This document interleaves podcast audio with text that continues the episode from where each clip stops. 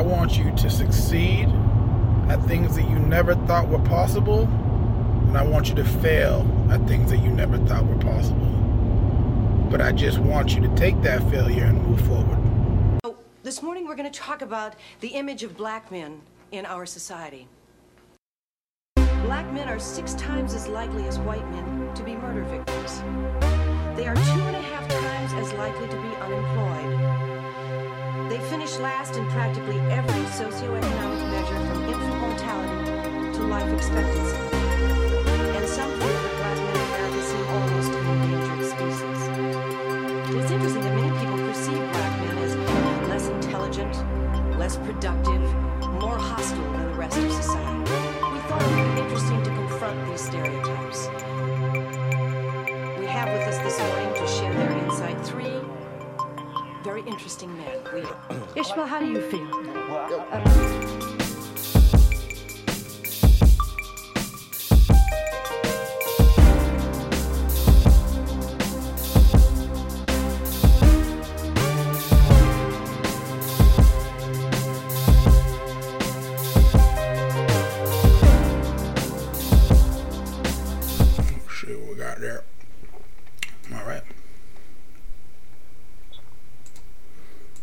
good evening, everybody, and welcome to the Imperfect Podcast. I am your host, El Rey.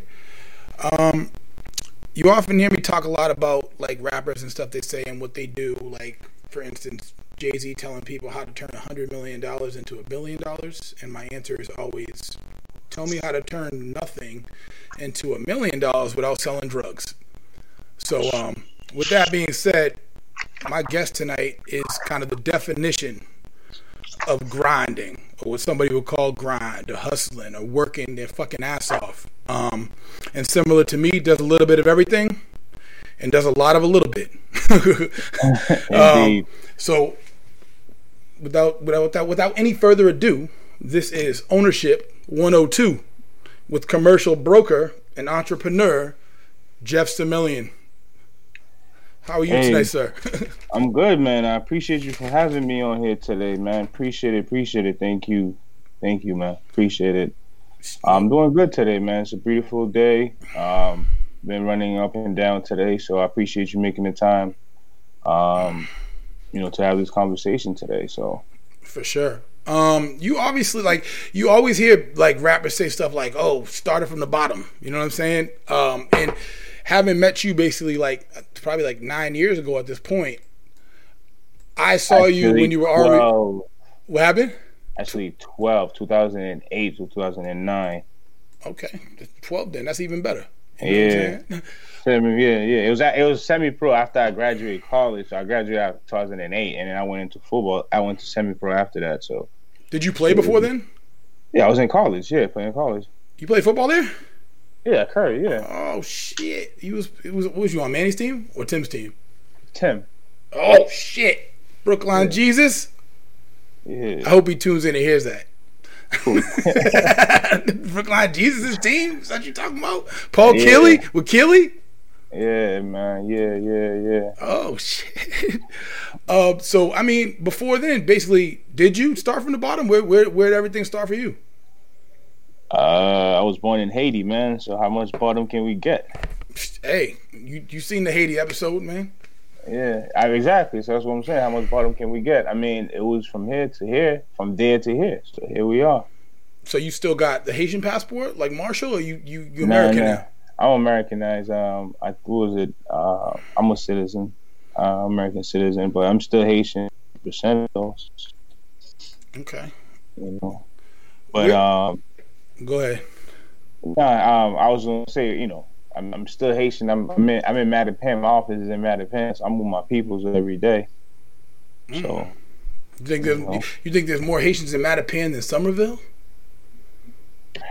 Honestly, like, yo, I've met so many Haitians from Cambridge and Somerville. I didn't know they had. I honestly thought all the Haitians were Mattapan, to be quite honest. It was when I got to college. Honestly, legit, yo, it was when I got to college and I met, like, so many Haitians from Cambridge. My man Carr called the Haiti, he's from Cambridge, and I met mad kids from Cambridge, Somerville, and I was like, man, there's a huge population out there. So I didn't know. I thought all the Haitians was Mattapan and Hyde Park.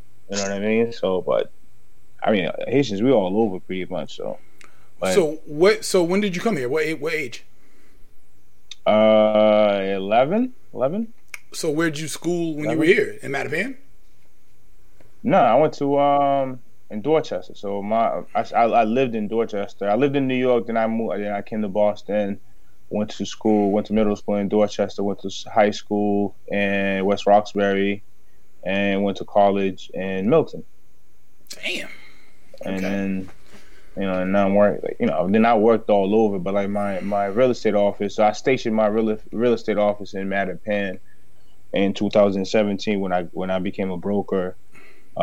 You know, these neighborhoods are underserved. So I figured that it should be, if I'm going to open up office and actually work and make a difference, or you know, do my due diligence or whatever it is, it should be at least in my community.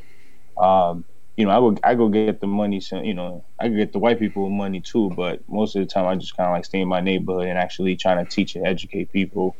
On how to go about the process of leasing commercial space, investing, buying. Because a lot of people, you know, anybody can help you buy a house, but how many people can actually help you open up your business and start that process? So, unquestionably, that's my lane. That's why I created my lane. That's where I focus. That's where I stay at. You know what I mean? Unquestionably, I mean that's really what it's all about. So I remember. Back in the day when we was on the team, you had the Mercedes, you know what I'm saying, with the Gucci headrests. And I remember I remember Donnie coming up and saying, I bet you he don't got no damn gas in there. I bet you his tanks are empty. It caught you lacking with the empty tank. Oh, man, that was funny. Nah. Donnie's a hilarious guy. Nah, man. I could say, dude, I could, like, you know, looking back right there, I mean, around that time, I could just ask myself. I could be honest with myself, and I'm like, yeah, what the fuck was I thinking?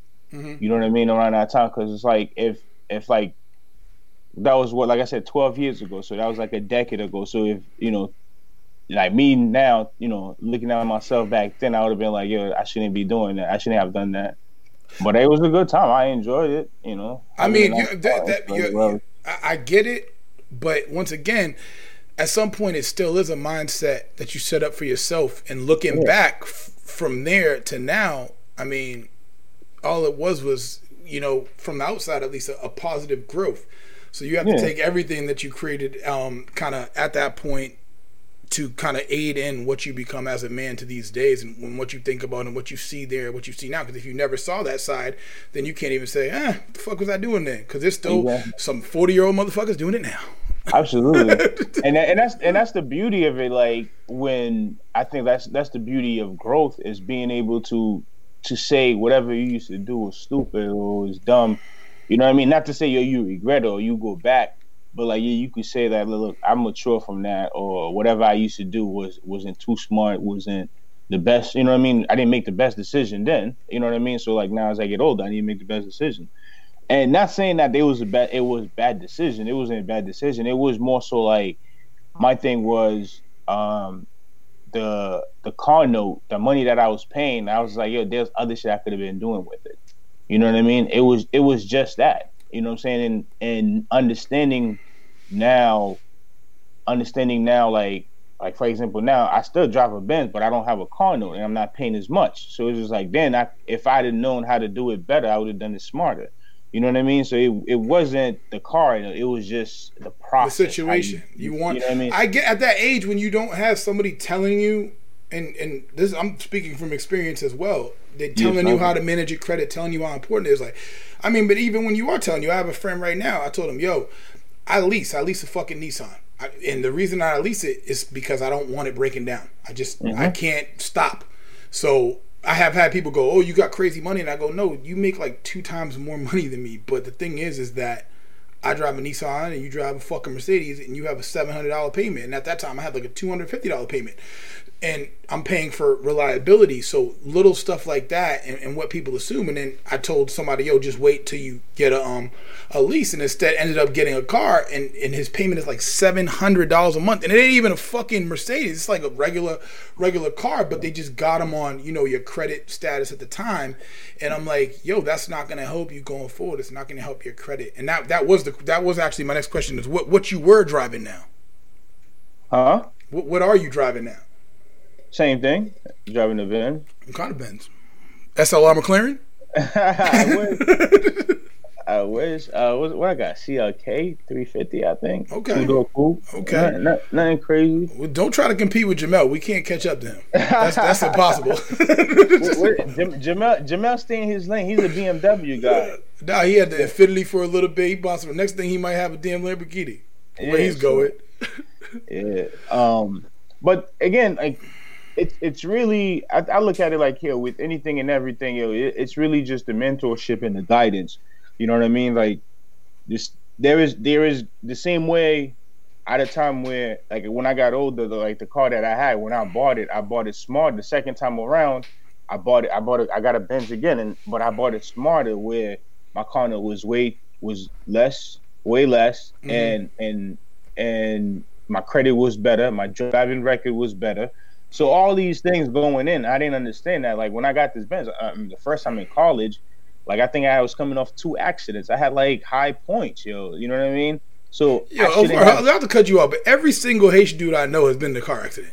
What are y'all doing? Who doesn't get into a car accident? Me, I've never been in one. You never been in one? No. I don't know. Well, I was in one as a passenger. Somebody fucking smashed into somebody at a red light. But, like, I knew motherfuckers that borrowed their mom's car that crashed it 3 times. Honestly, let me see. I haven't gotten, knock on wood, I haven't gotten into an accident in a while. But I think, like, yo, honestly, it's just the younger you are, like, the dumb, not dumb shit, but it's just like, I don't think you think a lot, yo. I did some dumb ass shit and lived in Brooklyn, yeah, which is dumb shit, get arrested capital. But see, like, for example, I'll tell you, right? One time when I was going to a party in Brooklyn, like, as I got older, I think as you get older, you start becoming aware of things, right? Yeah, you don't drive through Brooklyn. Yeah, like, for example, yo, I was going to Brooklyn. Yo, I swear I was going to a party at what do you call it, Johnny's on the West End or whatever, right? And then one of my headlights went out, and then it was on my way back, and I'm like, damn, I don't got time to go do this shit. I'll take care of it tomorrow. And I was like, you know what? I'll just put my high beam on, is legal. Which is exactly. So I told myself, yo, that night I'm getting pulled over in Brooklyn. Literally, like, the moment I touch Brooklyn, and I try to go through the back way, you know, into like the residential area. It's like, yo, they was waiting for me, but luckily enough, you know, they let me off with a warning, so it wasn't that crazy. But, like, Brooklyn is serious when it comes to. You know, pulling you over. They got cops in every little corner, just chilling, reading a newspaper, shit, or doing whatever fuck shit they doing in their cars, ready to pull people over, man. Unquestionably. So, do you feel that what you drive and what you wear has an effect on how people treat you in business or in life? Actually, I'll tell you this, right? Growing up, my father used to tell me, yo, the clothes don't make the man makes the man, right? And I used to be like, shut up. You don't know what you're talking about. As I got older, I was like, damn, he was right. Again, I think it becomes of awareness, right? Who you talking to, where you going, and who's your clients or whatever it is. So one thing that, for instance, when it comes to me, like with commercial real estate, right? You got all different type of owners. You got guys that it was passed, you know, properties was passed down to. You guys that work for it. You guys, you know, people that earned it through all different type of business, right? So you have to know who you're dealing with. You know what I mean? If you're dealing with somebody that's very sophisticated, then you can't just show up on, you know, with Tim's and sneakers. You know what I mean? Not to say that they will care, but it's just like if depending on what kind of business you're dealing with. You know what I'm saying? That how like you have to present yourself in a certain way. You know what I mean? And a certain way, not necessarily the right way. Not in the right way. What does sophisticated mean? Sophisticated meaning, like, look, if... What does sophisticated mean in a clothing store? sophisticated, it doesn't necessarily mean you got to buy the most expensive stuff. Like, I got a sweater on. I don't know where the sweater came from, but I got a sweater on and some jeans and some powder blue sneakers on right now. Like, I mean, shoes on. Like, not sophisticated sneakers in a sense. You know, it's like... So you're just like, what is like an average presentable or clean? Yeah, so exactly. So, to me, it's just like, so... I feel like, I mean, that I feel like, to me, I could meet with anybody right now, but if I'm going to meet with, you know, let's just say, you know, Brian Lash or something like that, CEO of Lash Industries or whatever it is, and I'm going to be meeting with him to go over one of his office listing that he deals with, you know, labs and doctors and you know, high-end attorneys or whatever it is. I can't go up showing up like that. You know what I mean? Because everybody's in the office is going to be having shirts, ties. You know what I mean? It's like, I don't want to be the sore thumb in the room personally. Not to say I, you know what I mean? It's crazy because it's almost like it goes from like, you know, dressing a certain way or dressing however the fuck you want to then moving up to a level where you feel like that is an acceptable form of dressing. And then if you move up to the next level of money, then you can do whatever the fuck you want. And there's a funny story about that. Like, I was working last year in a dispensary, and I was the manager, and somebody came in, and it was this Russian dude, and he was like with 5 other dudes. And he was like, hey, we just want to come in, you know what I'm saying, take a look around. Florida is medical. Florida's not recreational. So we were like, do you have a card? And they were like, no, we're investors. We came from, like, where your grow facility is. And I'm like, okay. So the dude that was at the door was like, okay, they must really be investors. So he let them in, and they were just looking around and asking questions about hats.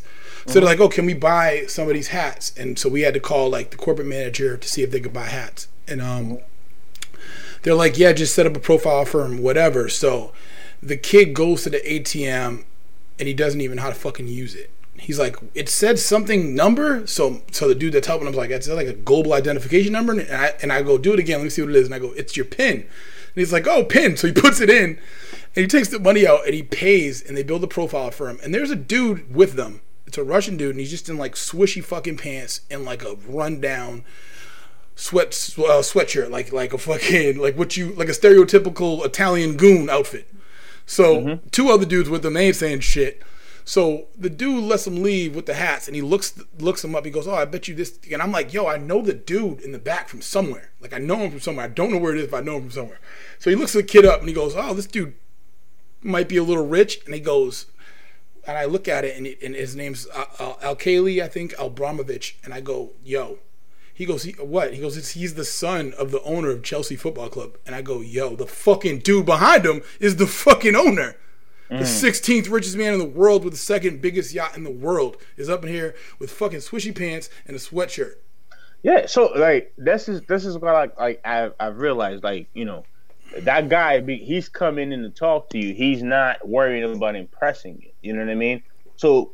there is that notion about, it's not necessarily about impressing. Like, for example, there's a show called Billion. I don't know if you watch Billion, right? I never watched it because I hate billionaires, but I know, like, my boy Ralph, he speaks very highly of the show. You should watch it. It comes from, again, it's a billionaire that comes from nothing. He made it out of nothing. I mean, well, He made his money through 9/11 when 9/11 happened. You know what I mean? But again, he comes from nothing. So again, it's still the same mentality. But like again, it's like the same thing about you get to a point where you could just how you dress with it however you want. You know, whenever you know wherever you want to go. But at the same time, there are places that you want to go that you want to dress a certain way. You know what I mean? And it has nothing. Sometimes I mean, a lot of time it has nothing to do with you impressing others. It's more so with you being comfortable. You see what I'm saying? It's you being fitting in a sense. You know what I mean? It's not like it's like, yo, I'm going into a meeting where everybody's wearing suits where, you know what I mean? Like, I need that too. You know what I mean? I need to be on that. Like, you could be the guy if you want to be like, you know what, fuck that, I don't want to. You could be that guy too. But it's harder to move up like that. Exactly, you know what I mean. So it's not about moving up. It's just like being, you know, like not you not wanting to be the sore thumb in this sense. You know what I'm saying? Mm-hmm. But like not necessarily thinking about it, but more so just you saying, okay, you know what, I'm going in here, you know, dressing nice as well and showing that I got nice, you know, wingtip shoes or whatever it is that I could pull out the, you know what I'm saying, the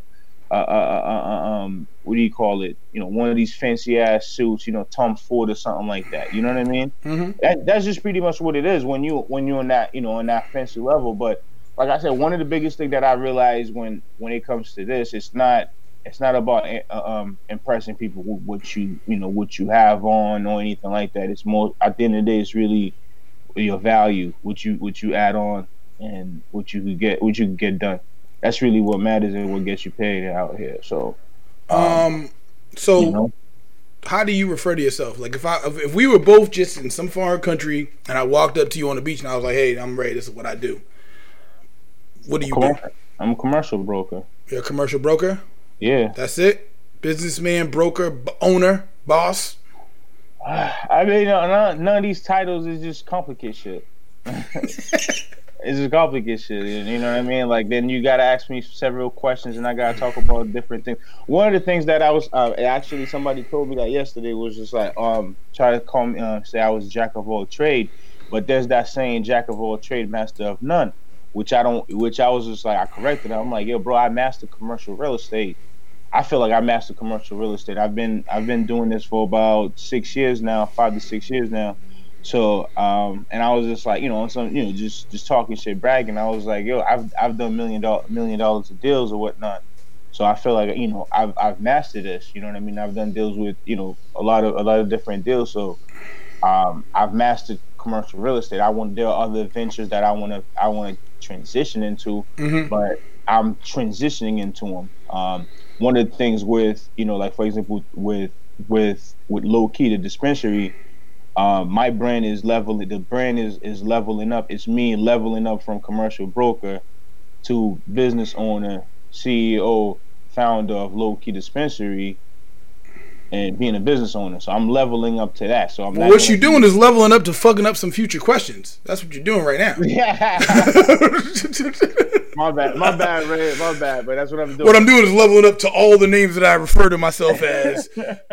Even though I only refer to myself as commercial broker. Just a commercial broker, but, you know, in the back end, that's really what it is. But I'm just, you know, when I talk to people, that's how I make my money right now at commercial real estate. I don't make money selling cannabis or owning a dispensary or anything like that. So, or anything else besides commercial real estate. So I make my money is, you know, fully in real estate. You know what I mean? Okay. So that's what I do 100%. So. That's what I'm going to introduce myself as.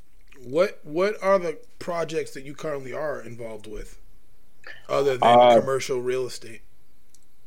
So, you know, I got the opportunity a couple of years ago to apply for the economic empowerment license in Massachusetts, which allow, you know, black people, you know, to basically just being blunt, to allow black people to get into the cannabis business.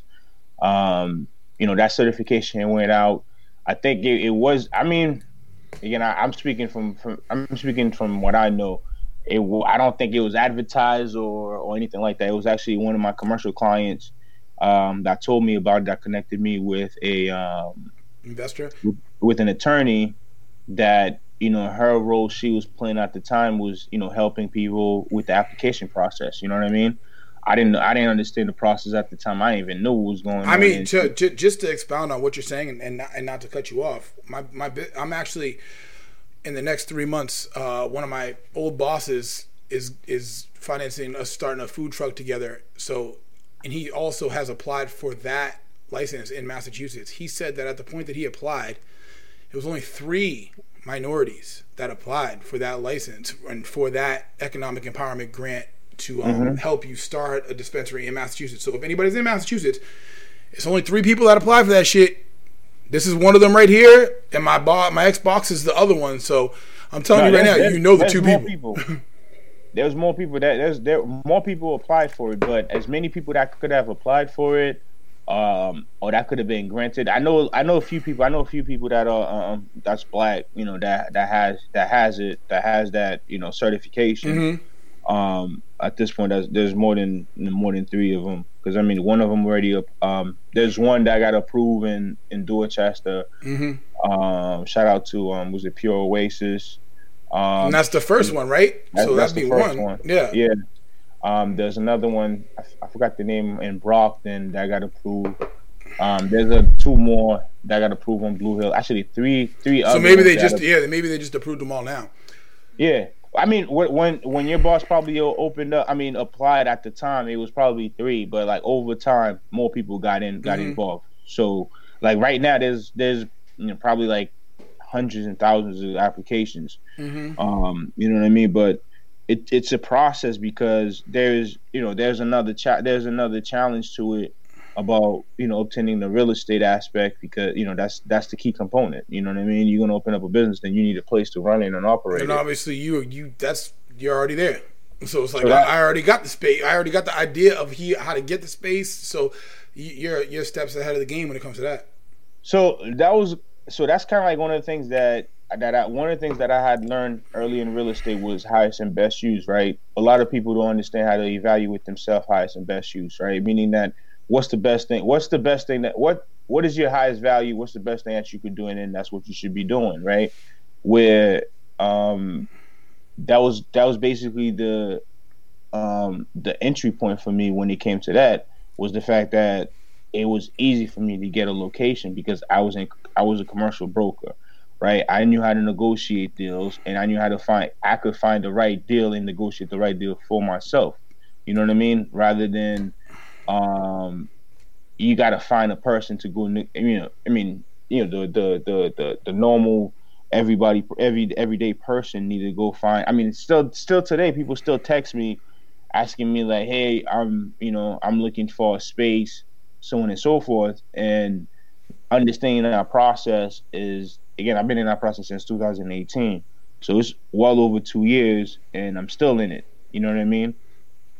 So that was the advantage that I had, was knowing that, okay, I could get a space, I could negotiate a space for myself, I could tie a space down for myself, and find the right space in the right location, which I ended up doing, finding a place that in the community that I grew up in, Dorchester, and because of what the license allowed and would allow me to do it. So I basically just did exactly what the license would allow me to do, and I got approved. You know what I mean? Where it was basically a walk in the park, and I could say. I'm sure it's going to be it's easily going to be a walk in the park with somebody that genuinely wants to help in their community. Yeah. That's the difference. So for you, it's like, oh, this was a walk in the park, but for somebody else, you know, a white dude that's never been in that community is going to have to do a lot of work to circumnavigate, you know, what he needs to say. But when you're genuine, it's that much easier. Exactly. Listen, yeah, I was like, this guy got chewed up so bad, like he left before the meeting, bro. Like he just left. There was a little attorney that, like, he was ready to jump in this dude's face. Like, you gonna shut down? You gonna, like, because the dude came in wanting to buy. It was up in his corner. He was trying to buy an existing building that had a restaurant. A converting restaurant. He was trying to buy that building and open up a shop there. So they were just like rashing him, like, yo, you were not gonna come in here, shut down a business, you know what I mean? And then trying to open up a dispensary when we don't know you, we don't know what you've done for the community or nothing like that. And then the guy was saying how his company gave out money for flower pots for the sidewalk. I'm sure black people gonna love that shit. Yo. The attorney turned red. God. This dude turned red, was ready to jump on him. And, like, he just, like, you know, they had to hold him back, and the dude just got up and walked out and just like, yeah, man, this is not the community for you, buddy. You know, you're not going to be doing this shit. So. I don't even think I seen a fucking flower pot up in this corner talking about you gave up flower pots. I punched that guy in his face. So, What, you touched on it a little bit, but what is leveling up? And just in more detail of what it is to you, the brand. Well, so Leveling Up, again, as I mentioned to you, was, you know, it was really the brand, it was really the brand of basically just like, you know, me leveling up. I mean, I started real estate, doing rentals, jump into commercial rentals, sales, investing, you know what I mean? So it's just, you know, it's just been climbing the ladder. And you know, when I was like, okay, I'm going to be doing this dispensary thing. So I was like, oh, I'm going to call it Leveling Up, and also, you know, play on word, you know, smoking, leveling up, like, haha, right? And then I was like, yo, the kind of people that I'm around, it's really gonna be too loud. I think like the brand will be too loud, and the way that I move, the way that I am, I'm real, you know, low key. So I was really legit having a session with another dude named Jeff, and then he was just like, yeah, man, you very low key, man. You should just... And I was like, you know what? I'm calling it Low Key. So I switched it over to actually Low Key, called the cannabis name Low Key, and actually kept the Leveling Up brand as basically as that, as like leveling up. Like an investment company. Exactly. Like, you know, a brand, a lifestyle, like, you know what I'm saying? Like, you know, what are you doing? I'm leveling up. I level up every day by, you know, reading, working out, doing whatever it is. So I basically just created a brand out of that, and kept the Low Key, you know, dispensary as its own, you know, as its own brand, you know, basically just, you know, for the people that smokes or that use cannabis on a low key, you know, don't need everybody to know that they're a smoker or nothing like that. So that's what this brand's for. That's funny considering, I mean, at this point, that's just goes back to what you're wearing. We're pleasing people where, I said this in one of my last episodes, we're in a country where 75% of the people that you encounter don't care if marijuana is legal, but we still, it's not legal because there's still so many old minds and old stigma thinking in the kind of the Senate. So that's a weird thing. But I think we're 2 to 3 generations away from that being very to be normalized. I think probably like, one. Probably I would say maybe like 10 to 15 years. So, which is why I wrote my book. So I mean, I wrote a cannabis book for kids, and it's just the intro and retelling the story. I told somebody one time that alcohol was more dangerous than heroin. It absolutely is.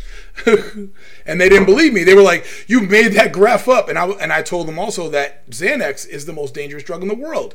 And they made that up. And now, speaking from experience in terms of medical marijuana, and I'm going to do a future episode with actually the head of the Florida Cannabis Coalition in Massachusetts. I mean, not in Florida. So we can kind of talk about that and what he sees. Because in Florida, it's still medical. So there's still a fear of what happens with recreational. And it's very, very weird with the stuff that you hear people say, because I'm like, yo, the stuff that you're... So what I was getting into is that in the last 2 years, I personally weaned more than 100 people off of addiction with edible forms of medical marijuana, whether it be like tincture oils or edible mints and stuff like that. Uh-huh. So they get that feeling. So off of pain pills, off of drugs in different situations where they were able to kind of supplement that feeling that they weren't getting anymore with the relief that they got from medical marijuana.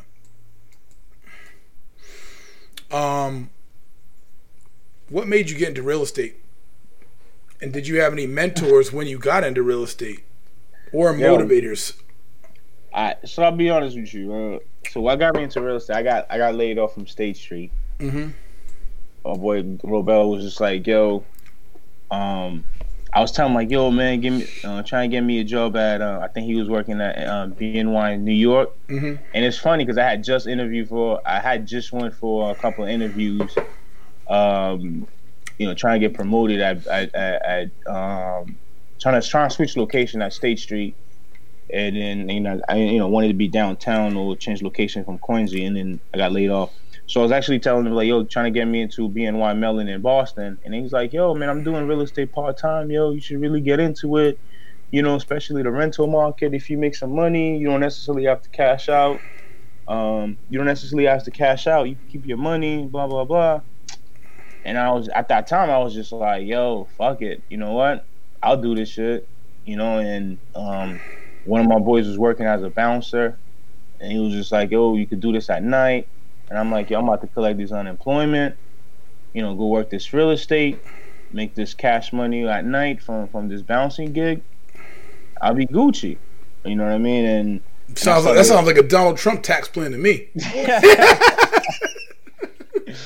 You know what I'm saying? So at that time, I was like, yo, I'm going to do it. And honestly, I was collecting this unemployment, you know what I mean? Working real estate, learning it, you know, going through the ups and downs. And actually, I'll tell you, that was really what made a difference for me, was the fact that when I was working real estate, I was under pressure to make money, because I was collecting unemployment, and I was working as a bouncer, basically 1099. You know what I mean? Yeah. Getting cash or whatever. So you know, a night I'll make $200. So hey, for everybody that's watching, a 1099 is an independent contractor form that you get, like if you're working for Uber, and you do have to pay taxes on that Uber drivers. At the end of the year. At the end of the year. So I was gonna pay taxes on that money at the end of the year. So instead of me having to pay money on a weekly basis or a monthly basis, I paid a lump sum at the end of the year. So I took that approach and said, you know, I'll deal with Uncle Sam at the end of the year. You know, we could hash it out and figure out how much I got to give you, rather than you taking the percentage every week. So that's really pretty much what got me into real estate. When, you know, I got in it, and you know, I wasn't eager to, like I said, to close the deal. I wanted to close the deal, but it wasn't for the money. It was more so like, yo, let me learn this. You know what I mean? And because I wasn't chasing deals and I wasn't chasing money, so it basically came to me, and I was able to, you know, to close a few deals here and there or whatever it is, and I focused more on me, you know, learning the business, and I got hot, and you know, I was closing deals. Then I took a break. I went on vacation, thinking I was hotshot, and I went on vacation. When I came back, I couldn't close the deal at all. Then I quit. I went back to work. And then I realized, damn, going back to work doesn't really cut it. I should really focus on real estate and really, you know, lock in and figure this thing out. But what I really didn't like about real estate at the time was doing rentals, where there's no loyalty. It's just like, you know, trying to help people find an apartment. You know, so I went back to it again. And that's when I realized, the second time when I started real estate again, I was like, okay, so this is what I don't like about it. I don't like doing rentals. You know what I mean? It's not real estate I don't like. It's the chasing, the constant chasing, and trying to help people find rentals, and for short money. And at that time, I had already, you know, working at State Street, seeing, you know, a lot of money, and wanted to get more money, and you know, wanted to live this, you know, this life. So I was just like, yo, you know, I can't be living off $1,800 rentals, or Section 8 can't even pay me, you know, this and that. I was like, nah, I got to figure this thing out. So I went into trying to do mortgages. Then I realized the mortgage is the same thing as being a real estate agent. You work on commission. It's based off the deal closing, and so on and so forth. I'm like, this is the same thing, except you're in the office. I'm like, I don't want to be in the office. I'm like, I want to be out there shaking and moving and making things happen. So like I said, then I realized, okay, the rental is not for me. Then what do I want to do? So now I had to go back to, you know, learning about myself, like, yeah, what kind of person that I am, you know, and this is, you know, playing, being an athlete, being a football player, all of those things came into play, because like now it's like, okay, so if I'm playing offense, like it's like, yo, where, you know, like how do you play offense? What do you, you know, do you want to play receiver? Do you play quarterback? You know what I mean? Tight end. So it's just like, now where do you want to fit in real estate? You know what I mean? So I was like, I don't want to be a, you know, first-time home buyer, agent, helping people buy, you know, homes or whatever it is. And I was just like, yo, I'm used to selling. I'm a seller, you know, I'm used to selling. I you know, could do things. Like, let me find the most expensive thing in real estate to do, which was basically commercial. You know, so I just aligned myself with this company that, you know, basically I had the opportunity to go work for this company, and learned a lot about commercial investing, and I really learned it like from a grassroots level. And I, you know, went out there and made mistakes and figured shit out. You know what I mean? And kind of like the same thing with, like, you know, with being an athlete, when somebody tells you you can't do something and you gotta like, yo, prove them wrong or whatever it is. I remember this dude was just like, it was gonna take you 7 years you know, to get to my level. And I look at him, I'm like, yo, bro, I already been in this for 2 years. I don't got time to for 7 years. Like, fuck is you talking about? Like, nah. I'm like, I'm gonna watch everything you do this whole year, and I'm gonna learn it. And that's literally what I did. Like, it's like going to practice every day. It's like everything this dude was doing, I was doing it. You know what I mean? Like 7 a.m. meeting, I'm with him. He's like, yo, I'm about to go walk my dog. Like, yeah, I'll come with you. You know what I mean? I'm walking my dog too. Just holding a leash. Like, yo, bro, like legit, anything this dude was doing, like, you know, like, can I come? Like, you know what I mean? Like, can I learn from you? And can I just see it?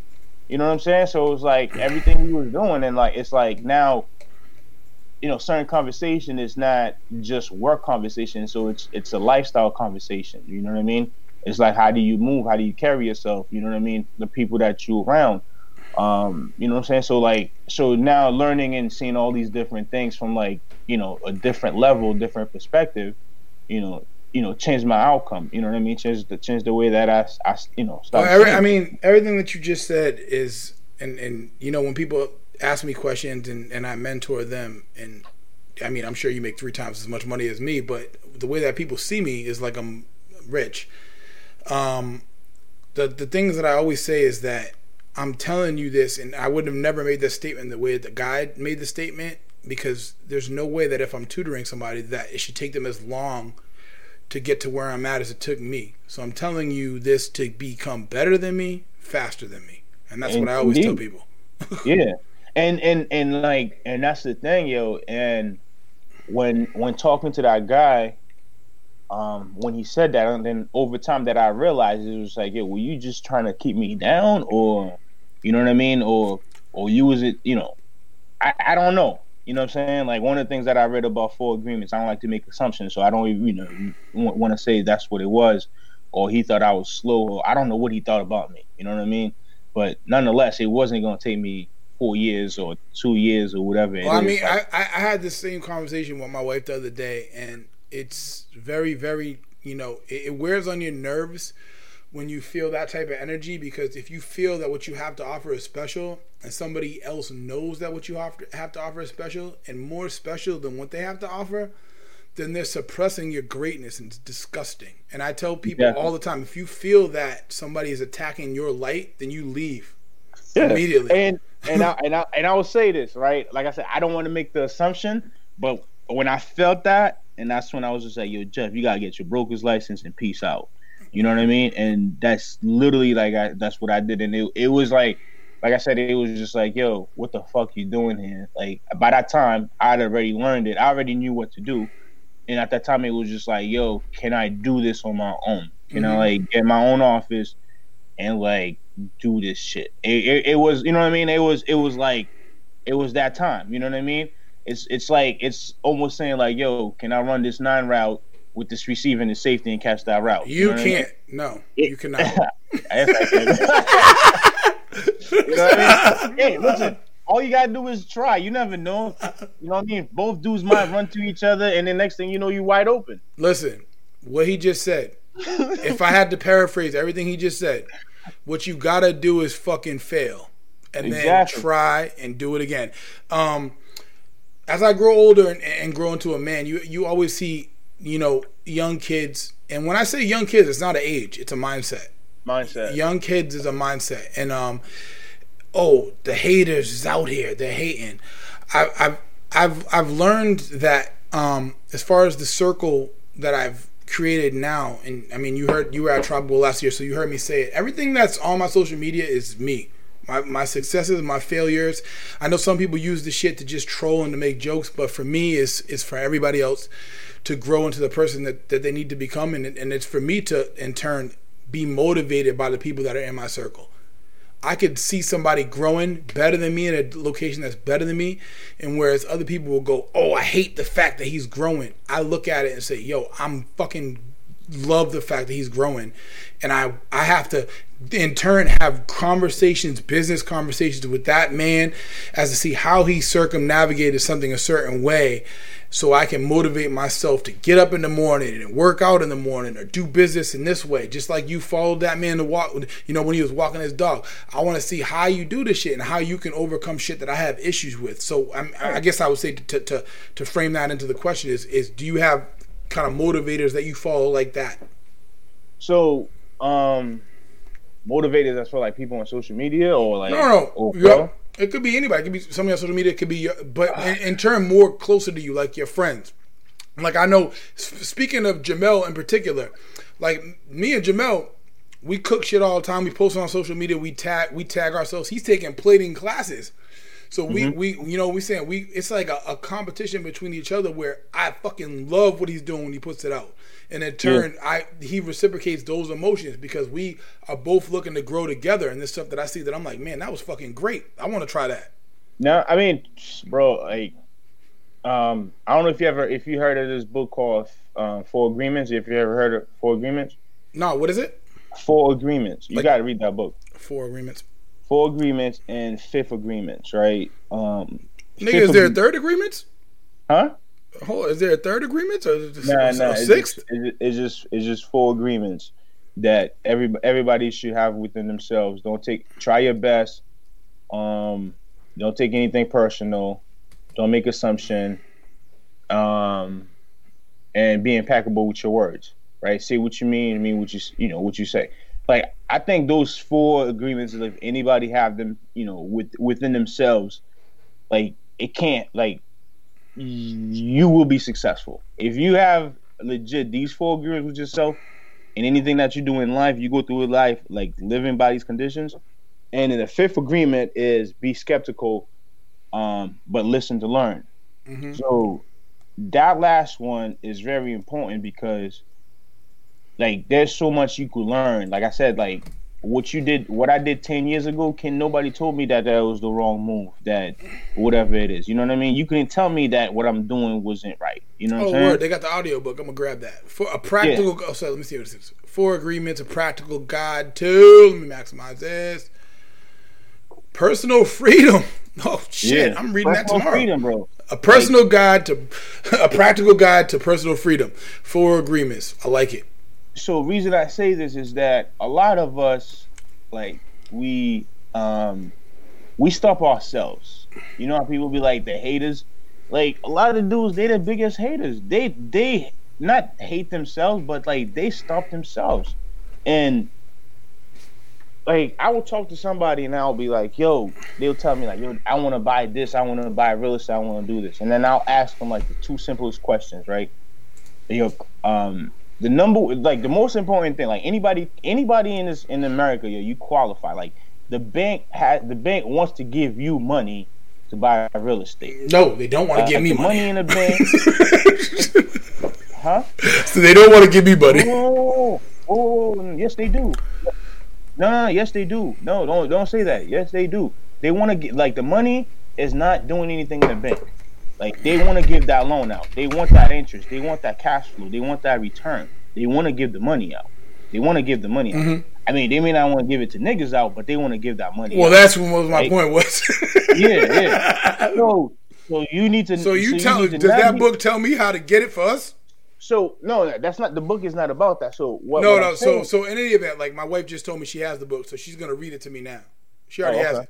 Okay, so you need to read that book. So what I'm saying is about that book is that there's some guy like you telling him, hey, you could do this, but they start telling you why they can't do it. They start basically being their own roadblock here. You know what I mean? So that's what that book is. It's like, yo, personal freedom. Like, I would talk to some dude. I'm at one point I had like 7 agents, and I was like, yo, did you do this? Oh, I didn't want this to happen. I didn't want this. Like, they would assume all the worst things to where it's just like, yo, all you have to do is just pick up the phone and just ask the owner or the whoever it is. I can put this in football terms. We played against a team one time, and it was a fucking 4th and 2. So we had a gap blitz in every gap, and before the snap, somebody on our team said he wasn't going to blitz that gap. So what happened on this 4th and 2? A fucking 35-yard touchdown run up the fucking 8 hole. This gap was supposed to be filled in. I said to him, yo, what the fuck is going on? Like, you're supposed to be in the gap. He goes, oh, before the snap, I think they saw that I was going to blitz, so I pulled out. I'm like, motherfucker, I know. That's why I'm replacing for where you're supposed to be. So that logic is exactly the same logic as that you're over. I'm telling you what to do, and I will own the responsibility for your failure. But I'm telling you right now, if you start thinking on your fucking own, then we giving up a 35-yard run on a 4th and 2 for a touchdown. Yo, that's that mentality where reading that book, it you know, if you read that book, you get it, you apply it, you apply these 4 agreements with yourself. Like, if you tell yourself, yo, I'm gonna go out here and do this today, yo, fucking do it. Oh, I love that. I love that statement. Be impeccable with your words. Like, if you call me, like, for example, Ray, yo, this dude today, I had a meeting earlier today, like, this dude, you know, I'm not gonna get upset, but like, he ruined my day. Did. Like, he ruined my day, because it's like, yo, the way I, like, it's that being impeccable with your words. You told me to do this today, it was on my calendar, you know what I'm saying? I'm like, all right, I'm gonna do this, I'm gonna do that. All right, I need to do this in order for me to meet with you later on today in my office, you know what I mean? That's why, like, it was on my, I had it on my calendar for 5. So when I asked you, it was like, oh, 8:30 or whatever, and I'm like, wow, it messed me up.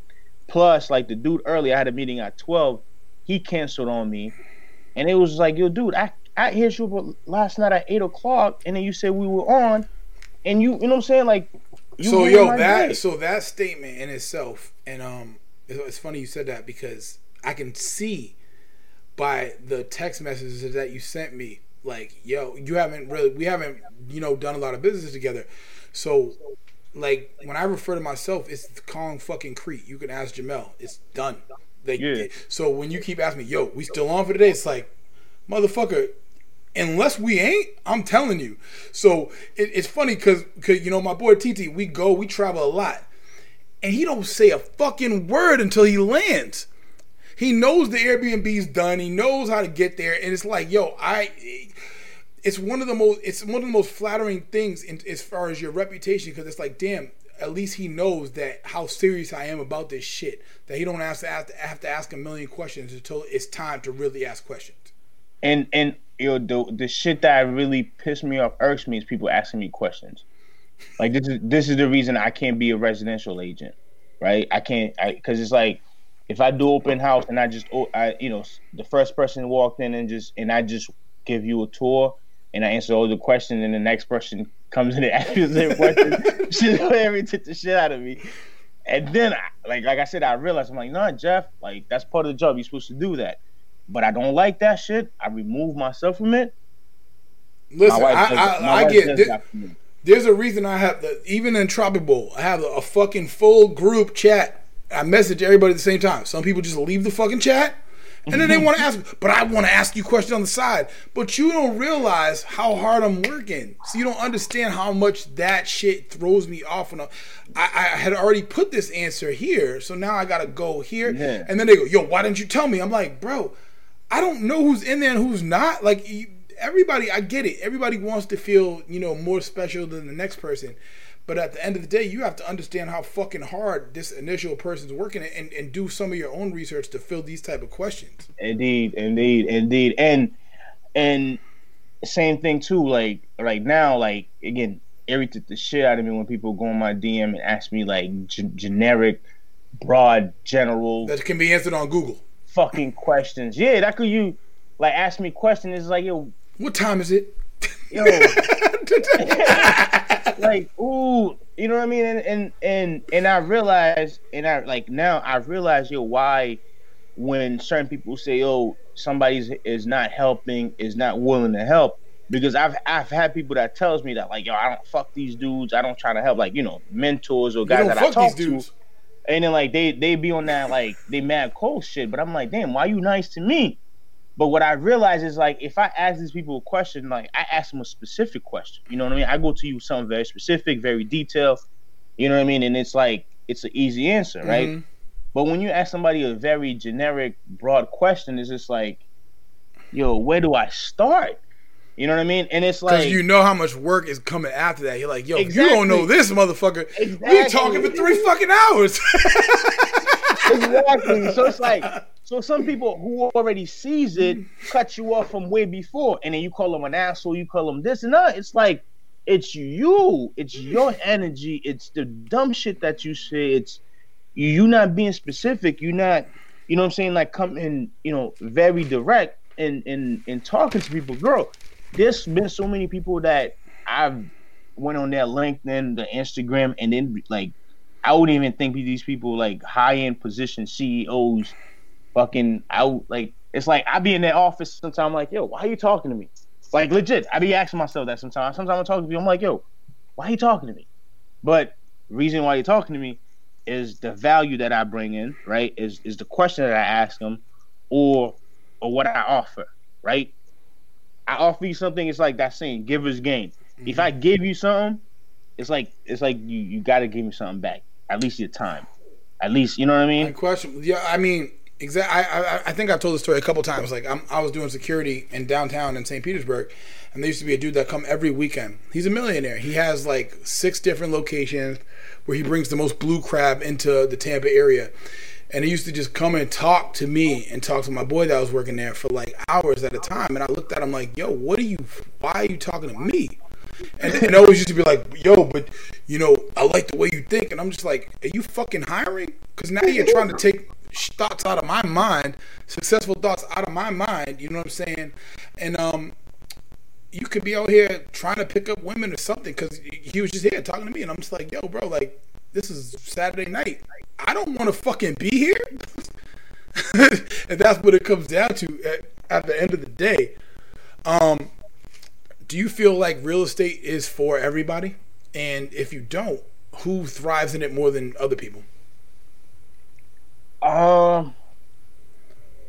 Real estate is not for everybody because the reason I'll say this is that there's certain skills. Like real estate is so broad, like it's for everybody. Let me not say that. Nah. Anybody could do things in real estate, right? But to be successful, to be like a top producing agent, to be like to really make money in real estate, it takes creativity, it takes grind, relentless, it takes a lot. It's like, it's the same shit like, yo, for LeBron James being LeBron, bro, it takes same shit Jerry Rice being the number one, being those guys, like the shit that a lot of people do. Hey, I was with you for LeBron James. What? What do you mean Jerry Rice number one? I'm just saying, like, yo, the hard work, the you know what I'm saying, like putting that mentality, like putting that work, putting that being consistent, like every year, you know what I'm saying, like mm-hmm. learning, studying, training, like that. Like I mean, when it comes to that, you know who the person I always refer to, and I fucking don't like him, is Floyd Mayweather. I don't like Floyd Mayweather as a person, but as a fucking boxer, as a machine. I can't speak on Floyd. Like, kind of like this thing. I know he works, but I don't speak on what I don't know. I don't know his work ethic, so I can't speak on it. I speak on work ethic I've seen. Oh, you know what I mean? I got you. So that's the reason I just said those names. It's that same work ethic where it's like, yo, there are some days, bro, like I'm here watching, you know, on YouTube, watching a bunch of videos, and I'm like, damn, it's fucking 3 a.m. What the fuck? But like, you know what I mean? It's a conversation I'm having with myself, and it's just like, yeah, I gotta go to bed. It's 3 a.m. I gotta go to bed. You know what I mean? It's me going to these seminars, and I'm like the only black dude in here. Like, what the fuck am I? You know what I mean? Like me having these conversations. Why am I here? But like before the seminar ends, somebody will say something that I didn't know, and I'm like, oh, so that's how this is. Oh, that's what this is. Or I meet this guy, then I send him a deal, or I give him a call, or he tells me, yo, he got this, he got that, and it's a network. You know what I'm saying? And it's making something happen. So it's. Like if you want to be the best at in anything that you do, there's a lot of work that you got to put in. And I feel what you just said. I feel like people see the end result and feel like everything just came easy. They don't understand that you're watching, you know, YouTube videos at 3 fucking a.m. on everything is self-improvement. And I try to tell, you know, anybody that I'm mentoring or my kids the same shit is like, yo, everything that I do is a work in progress. Even when I'm cooking, when I'm, you know, doing business or any aspect of selling, which, I mean, when it comes to selling, I don't think there's a lot of people in the world that can fuck with me, and I still do research on it. So that's a whole other thing. I was watching, I forgot what I was watching, and I learned that Jordan had a coach, right? And I forgot what I was watching. I learned he had a coach, and then the dude dropped a book called Relentless, or the book was already out, and I found out about the book, and I read that book. And Tim Grover, I said, I don't know if you never read that book, you need to read that book, bro. My motivation level is on 1,000. I'm actually writing a book, so yeah. I was writing a book, and then I started, and I said, yo, let me make a podcast so I can clear my head so that I can be able to write a book. I listen. I mean, I audiobook. I don't necessarily sit there and read a book. Audiobook while I'm working out, driving, you know, on my bike. Yep. This is the reason, like, now, like, I mean, I started, you know, biking just because I'm like, I'm going to bike for like an hour and a half, 2 hours. I'm going to listen to a book and get it out the way. You know what I mean? I'm not going to run. I'm not going to be running for that long. I'm not going to be at the gym and people's going to ask me, yo, can I spot you, da-da-da, and interrupt me. I want to be class, baby. Yeah. I got 2 spin bikes. That's what it's all about. It's an hour straight of listening to an audiobook and dying. Exactly. Same. That's what I'm saying. Like, yo, doing that. So when I listen to Relentless, bro, like, this dude was basically talking about, Jordan talking about having a coach, and that same coach worked with Dwayne Wade, and I was like, nah, I need me a coach. So I basically got me a business coach and a professional coach. It's the best thing I ever did. Why? Because it's like, it's kind of like the same thing if you have a basketball coach, right? Or a football coach, you know what I mean? Hey, work on your stand, work on your explosiveness, work on your, you know what I mean? You could do it, but like, imagine if you had somebody that's telling you, you know what I'm saying, how to improve on that on a daily basis. Yo, just for that, I think it was about 2 to 3 months having her, you know what I mean? It, again, like, made me see things differently. Like, even, like I mentioned to you, we had a networking event. And again, the awareness, right? So we, you know, like I said, I just got the sweat on, right? So I'll go to networking events, you know, whatever, just throw a sweat on. And I end up inviting her to an event, and she pulled me to the side, and she was like, "Yo, Jeff," you know, older lady too. She was like, "Jeff, look at all the men around here. Everybody got on a suit and blazer. The fuck you got on?" You know what I mean? Like, and she didn't say what the fuck you got on. She was like, "Yo, you gotta represent better," or something like that. Something along those lines. She said, "What the fuck you got on?" Just she in said, different words. Yeah, exactly. She's like, "What the fuck you got?" And then when I looked up again, we in the professional business setting where we all here networking, trying to get business on a higher end, talking about $1 million. The way you present yourself matters, right? And then I was like, damn, yo, you right. You know what I'm saying? And I saw it. I'm like, damn, you right. Every dude in here was really sharp with their blazer. And then again, these are things that I have at home, but I'm like, I just want to be fucking comfortable, yo. I don't want to be wearing a blazer and a shirt. Well, I mean, you know, personally, I'm skipping that. I'm not doing that. I mean, that's me. I'm not selling real estate, and obviously, I'm not super rich either. But I'm gonna do that aspect of it my way. But just to put it in a different perspective, that's not saying I don't have coaches. Yeah. I don't have people that I rely on for advice. Kanye West, actually, on one of his albums, brought in Rick Rubin for that exact reason. So Kanye West, who people think of as, you know, one of the highest egos in the fucking world, still brought in Rick Rubin to tell him, yo, this shit's done. Stop. Yeah. Bro, you need that, because I'm going to tell you, right? I'm going to tell you why that, like, the reason I'm saying this to you, right? Literally, like, either 2 days later or within that same week, I had another event I was going to, and I remember getting to the event like maybe a little late or whatever it is, and I had my blazer on. I remember, like, oh shit, I had my pocket square, and I walked in, bro, and I remember, like, your eyes on me, right? And I remember people were looking at me, right?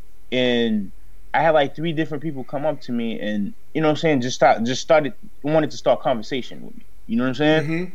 Just like, it's just like, again, it's so like, you're saying that was the difference of showing up with a sweater versus showing up with exactly. An ascot and a pocket square. I didn't have an ascot. I I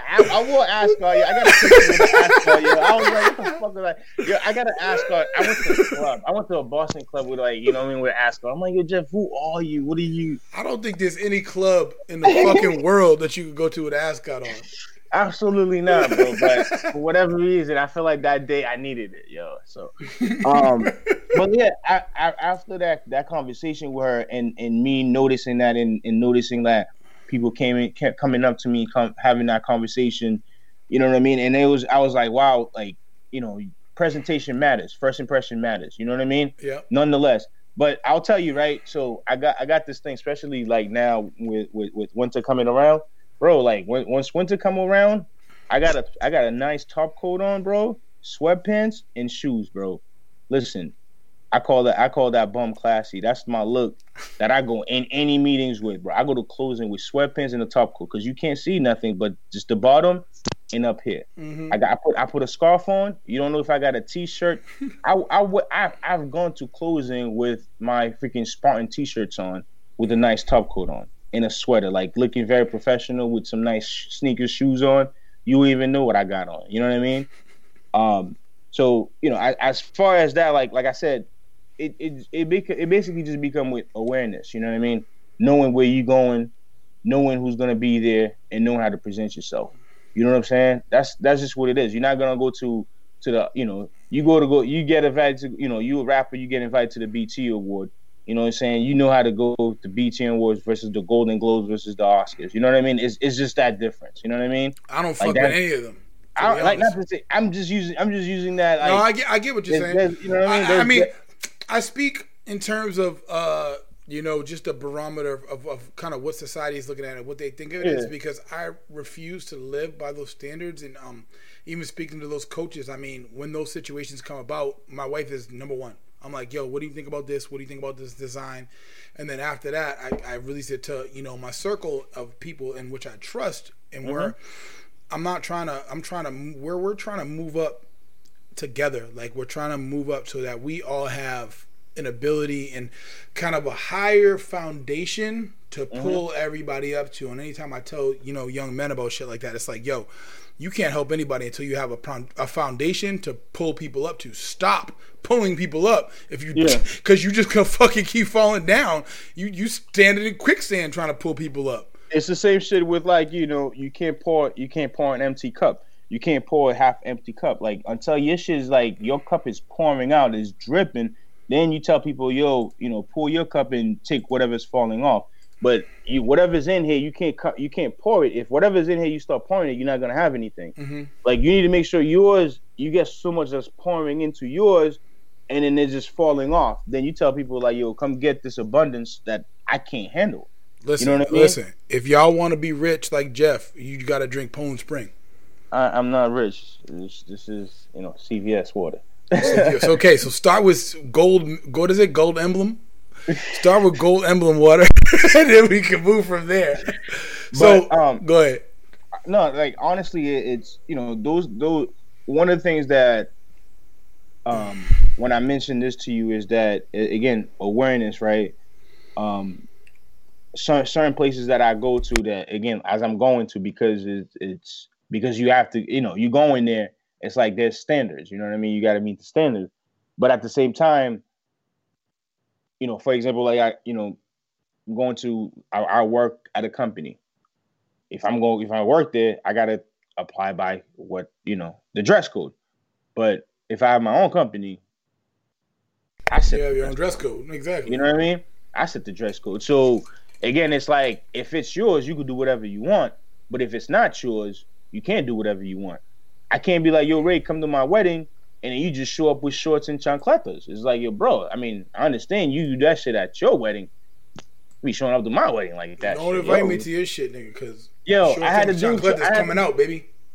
dude show up to my wedding like that, yo. I'm like, yo, my man, yo, you notice everybody, you know everybody over here got this on and you got on shorts with both shoes, bro? Like, you was mad about that?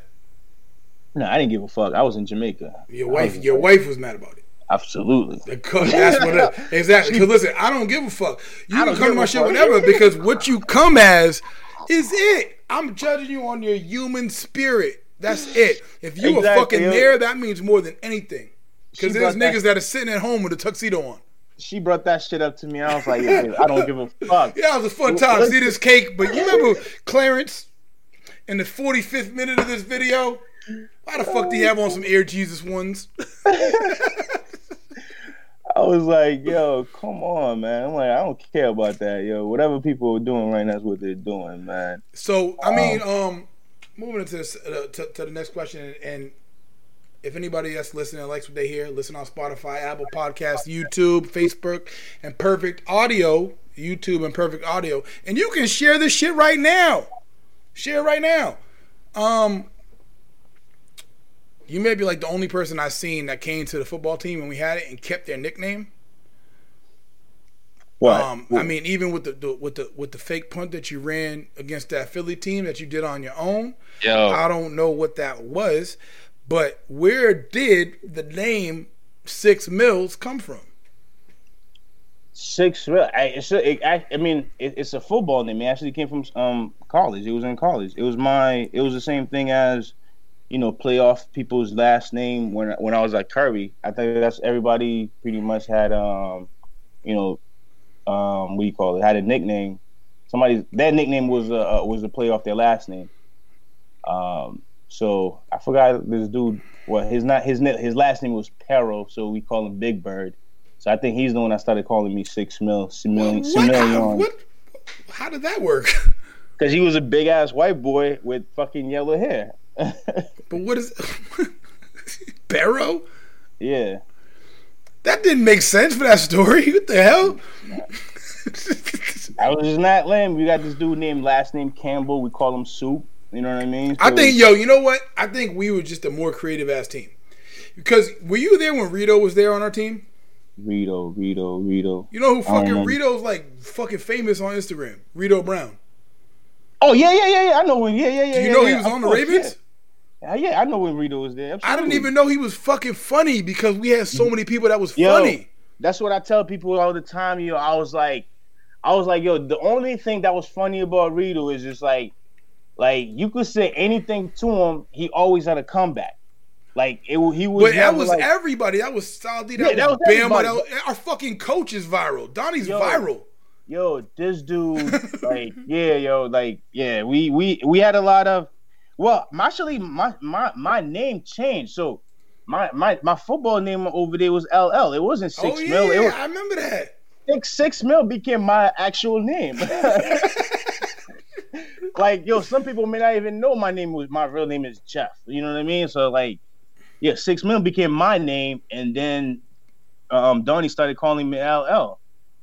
And it's funny because, like, I think, like, Keon, there's, like, a few dudes, like, out. Keon's in the comments laughing right now.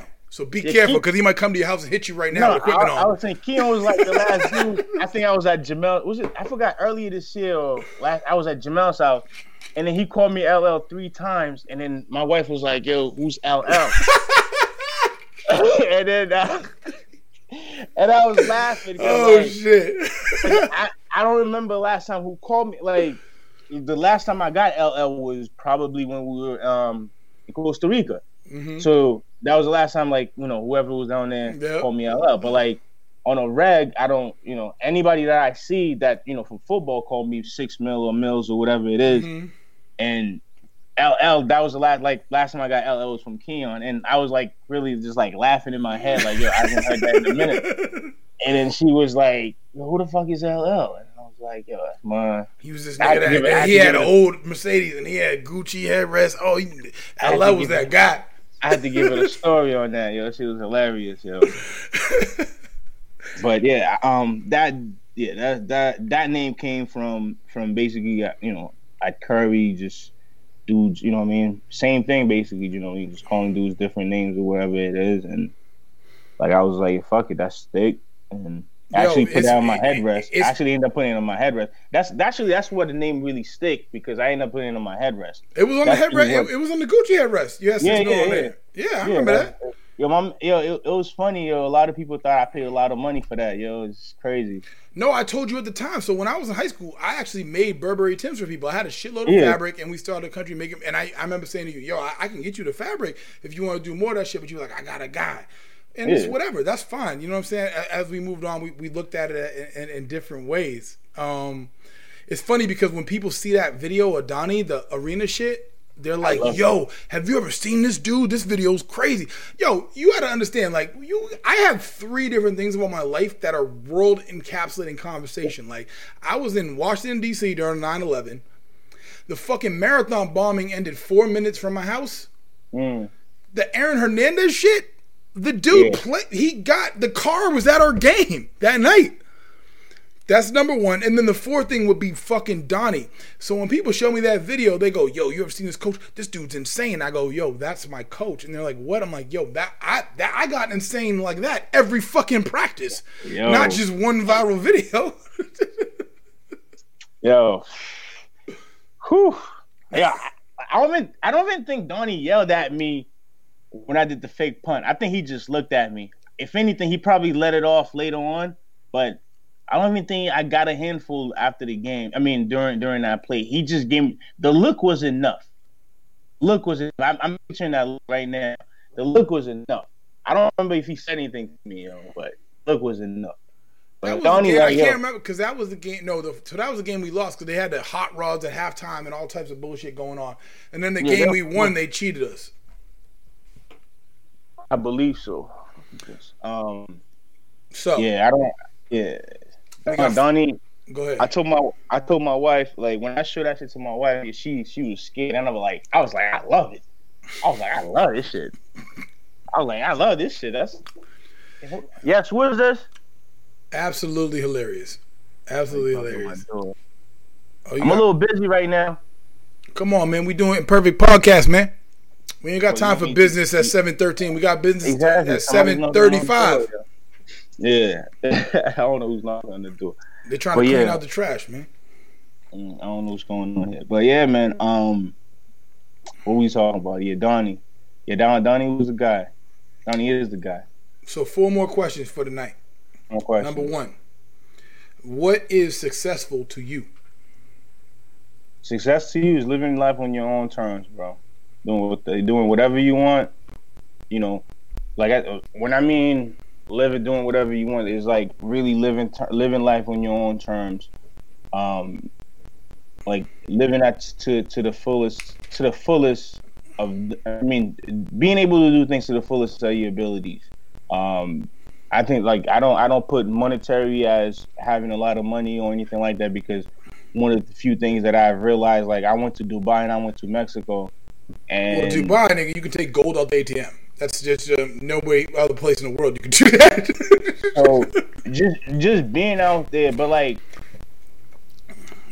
living those life, doing whatever you want. You don't need to have like billions and millions of dollars. You know what I'm saying? It's literally like having no debt and having cash flow. I love that because I mean that perfectly walks me into my next question, which is what is rich to you? Like having no debt and having cash flow, being able to like if I walk in here and I could just do whatever, I could buy whatever I want and just be able to do whatever I want. Is there right now, like for instance when I talked to that dude that had the bunch of crab places, he was like, I get it now and I have so many locations, I have money but I can't stop and I don't trust anybody to run one of the businesses. And I go, well, when you started this shit, was there a monetary value that you were like, I got to get to this and then I'm good? Because right now, all you did was still put yourself in a rat race, but with money. I know people that have way more money than me haven't traveled anywhere because they're still stuck making money. Exactly. So, some people, they get, you know, they get tied up, you know, just you know, money. That's all they want to do is make money. Like for me, I'm like money is a tool. Money is a tool that you need to learn how to use that tool and have that tool make you more money. I mean, you know, have that tool basically just get you more tools. You know what I mean? So for me, it's not I need to have billions and trillions of dollars because, you know, the other day I was watching something on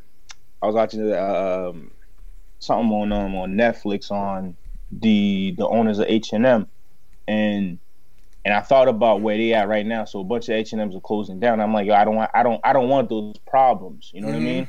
I'm like, I don't need those problems. And I understand those problems. So those problems, it's when you in that mindset of, you know, like I said, what you just said, like chasing money and saying, okay, we need to grow. We need to, you know, we need to have 15, you know, like for example, H&M. I think they have like 1,500 stores worldwide or whatever it is. You know what I mean? When you're in that mission is a lot, you know, you got to get in, you have to get in a lot of debt to get that, to get, you know, to be able to, you know, to reach that level. So is that debt worth it to you? Is the money worth it to you? Is it that success? Mm-hmm. So for me, it's that's not what I'm chasing. You know what I mean? Like to be like, yo, I'm trying to be the biggest dispensary in the world. I'm trying to be the biggest brokerage in the world, or you know what I mean? Things like that. So my focus and my goal is again, it's just being, having my financial freedom, being able to create life and create, you know, opportunities for people around me. It's educating and leveling up the next generation, and educating people and let them know that they could do those things. And that's really what that is to me. Like as far as like success and you know, being successful is just literally just me being able to live on my terms. Damn! I would have ended the episode on that, but I got a couple more questions. Fuck y'all. So if you can see the comments, this is fucking hilarious. Rory goes, I remember someone asked me about Alex. I was like, who the hell is Alex? She was like, you play football with him. And he goes, I don't have any Alex on our team. Touche. Oh, Touche is Alex. But we gave motherfuckers names that was their name. Yo, it's funny. Same thing. Yo, it took me 2 days to tell my wife Touche's name, bro, because we were hanging out with Jamel, and then and Jamel's related to him and still call him Touche. I'm calling him Touche. So we get home later, and my wife was just like with Jamel's cousin. What's his name again? I'm like Touche. She was like, no, yo, like I was thinking, I'm like, shit. Can I even go on my I'm like, okay, if I go on Instagram, Facebook, I don't even know what to look for. You know what I mean? It's just like, yo, I'm trying to send him a mail document. You better send that shit to Touche. I couldn't find the name, bro. It took literally the next day. I was like, Alex, and she's like, yeah, Alex. And I'm like, if Jamel's calling him that shit, his name is Touche. Like, yeah, I'm talking about him. So it's funny with the Rich story. I ran into this week. Somebody messaged me, and like I said, I'm fucking broke right now. But somebody was like, yo, we're going to Costa Rica next month. He's like, but our hotel that we usually stay at is closed. What's going on? So the owner, P, talks to me throughout the entire year of the hotel. And he said to me, I go, yeah, I'm coming in next Friday so I can get an idea of what the entrance policy is like so I can tell my you know, everybody that's coming what to expect when they go there. And he goes, well, oh, okay, you come with everybody else. I go, are you open? He goes, no. But are you coming with everybody? Because I'll open. And I said the text back to him, I go, listen, they're going to open for me, which is crazy. That's not an amount of money that creates that. That is an amount of respect and an amount of creating, yes, a proper business relationship over time as to where you walk in. I remember I went back to Boston. I went back to this breakfast place, and the person that was in the front was like, I was like, hey, I got 3 more coming. She's like, okay, well, you have to wait for the 3 until you sit down. But it's a place I went many times and tip everybody well and know the owner. But I wasn't going to, you know, pull the flex move on the new girl.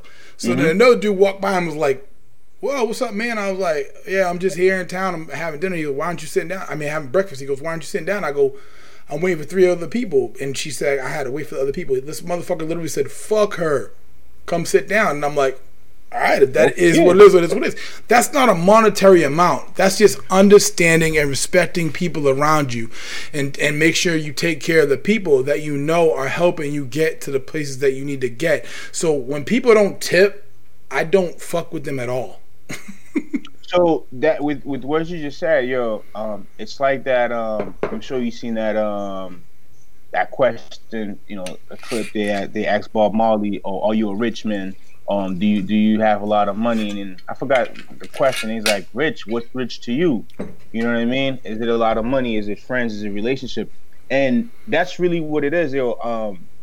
Like my dad, like I went back. I had a one of my father's, you know, he's like my second cousin, but it's like you're a real good friend with my dad. So in Haiti, they had a business. So he passed away 2018. Mm-hmm. 2018. So my dad's like 61, and I didn't want my dad, and then like that was like his best friend, business partner. So I didn't want him to go down there on his own. So I was like, yo, Pop, I'm gonna go with you. You know what I mean? I'm like, I haven't been down there. Last time I went to Haiti was like 03, I think. So I'm like, I haven't been down there in a long time. So let me go back home with you, right? And I remember 03 when I went there, it was just like the love that I was getting from like mad people just off the strength. Like it was my dad. I was my dad's son. And I was like, you know, who are these people like offering me stuff or whatever it is, being nice to me? I didn't, you know what I mean? At that time, I didn't understand. I think I was like 16 then. So when I went back, you know, this time around, and I saw that the camaraderie, the love that, you know, people just like basically just like rolling the red carpet for my dad, and it was just off respect and basically paying it forward, and you know what I'm saying, like giver's gain, like, you know, things he's done for people. And I'm looking at my dad's not by, you know, he's not rich by any means, but like, yo, we got down there, it was just like somebody picked us up, you know, anything we need, it was getting taken care of, you know what I mean?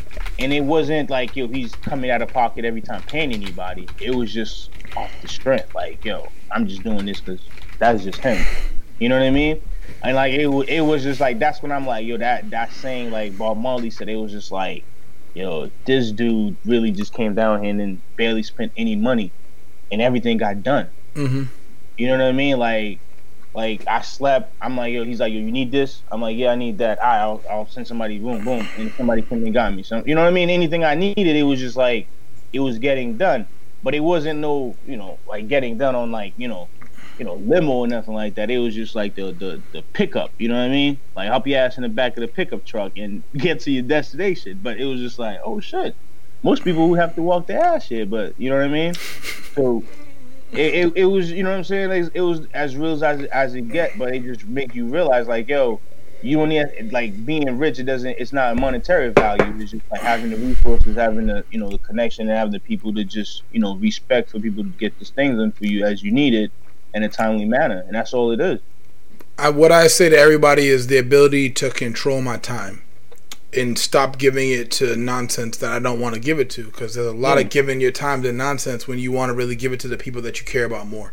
For sure. 2 questions left in the night, and I mean at this point I constantly try to explain to younger men and explain to my kids about actually investing in yourself, and they think that there's, you know, a lot that a short money, that $40 is a lot of money. You know what I'm saying? Versus, you know, actually taking it all and putting it on yourself. People are scared to do that. People are scared to look in the mirror and say, you know what? I really believe that I'm going to accomplish this, and I'm going to, you know, give everything that I have into it. So with that being said, what is the biggest investment that you've made in your future? Yo, it's funny as you just asked, because I was about to cut you off and say it. But that's, you know, you said that. Honestly, yo, my biggest investment, the biggest investment that I've made personally, bro, is actually vacation. Mm-hmm. The biggest investment is actually removing yourself from your surrounding and going to see other things, going to see how other people live, going to see how things are being operated, besides where what you thought. You know what I mean? Like, I'll give you an example, right? Again, coming from Haiti and just moving out to America and started watching TV, watching Fresh Prince, Sister, these shows, right? Yo, I thought life everywhere is the same way, what I saw on television, right? So I live in Dorchester, and I go to school in West Roxbury. It's like I gotta take 2 trains, I gotta get dropped off, pop on a bus, go through this whole process. You was there with Keith? Keith where? At West Roxbury. Keith who? He's younger than me. I think he came after me. Oh, okay. So you know who he is? Yeah. I think I know who you're talking about. The motherfucker that gets banned from Facebook every week. Take that, Keith. No, I don't. I think he's younger than me, but I wasn't there with him. I think who did I graduate with? That's on the team that we played with. And West Roxbury. I'm trying to think who else was at Westy. Didn't TT go to Westy? He might have, but I think he I don't. Where the fuck is TT? He lives in Weymouth, but I don't know where the fuck he played at. I think TT went to Westie. I know there's a few dudes on the team no, he's not. He don't play on the team. Dang, I forgot who. There's a few dudes I played on the team. Okay. I know that I went to Westie with. I can't remember on top of my head, but nonetheless, what I was saying is that I was under the impression that like the whole world is like the same way. You know what I mean? Until like I moved to Milton, and I mean I moved to Milton. I'm in seeing like kids walking in Milton's kids just walking to school, and I was like, oh shit, there's a different world out here. It's not the same. You know what I'm saying? Like what you see here, what you see on TV is not the same. So it wasn't until like I said, me started going on vacation and seeing different things and like. You know what I mean? And it gives me a motivation to say, yo, you want to do this more. So you got to come home and figure shit out so you can get out of here. Mm-hmm. You know what I mean? So, and explore and see more. And like I said, the more I see, it was just like, yo, I don't need a lot of money to do this. You know what I mean? I just need to like now when I come back, I don't have to worry about going back to work and making money to do this again, to pay bills and playing catch up. And I'm like, that's all I got to eliminate. If I could eliminate this shit, I could do this shit all day. Listen, Haas is in the comments. He said he went to Westie, so fuck Westie. That's just playing. The question, what is the biggest investment you've made in your future? The biggest investment? I just told you, me spending money to go on vacation. How much money, motherfucker? Like, you spend a certain amount of money a year? So basically, because I said the same thing. Go ahead. You want me to tell you like a monetary value? No, you don't have to tell me a monetary value. So it's more of making sure that you set time. Because for me, vacation is that you have to reset your mind and set time for yourself to take on the rest of that year. If I didn't have vacations, I might lose my fucking mind. Exactly, that's what I mean. So it's you getting that part, and also being able to see a different part of the world and knowing like, wow, if this is like this, I wonder what over there is like. You know what I mean? Like being in Costa Rica, I wonder what Cuba's like. I wonder what St. Kitts is like. I wonder what, these other islands are. And so I think from the first time when we came back, from the first time we went down to Costa Rica, since then I've been to a bunch of different islands to the point that I'm like, yo, I got married in Jamaica. You know what I mean? Yep. So that's what I mean. It was just like, it makes me feel like, wow, I could legit like island hop. You know what I mean? Just like people be like, yo, I'm bar hopping. You know what I mean? It's just like, yo, I know what you listen. I'm pretty sure you haven't seen every episode, but I know what you mean. That I literally threw a barbecue in Costa Rica, and then we had maybe 50 people show up to, and 50 people that I consider to be family. At this point, I don't think anybody told you when you were younger that you could, you could go to another country and meet people that you consider family and throw a barbecue and 50 people. I don't even know if 50. Well, I know for a fact 50 people wouldn't show up in Florida. I could throw a barbecue in Massachusetts and 50 people show up.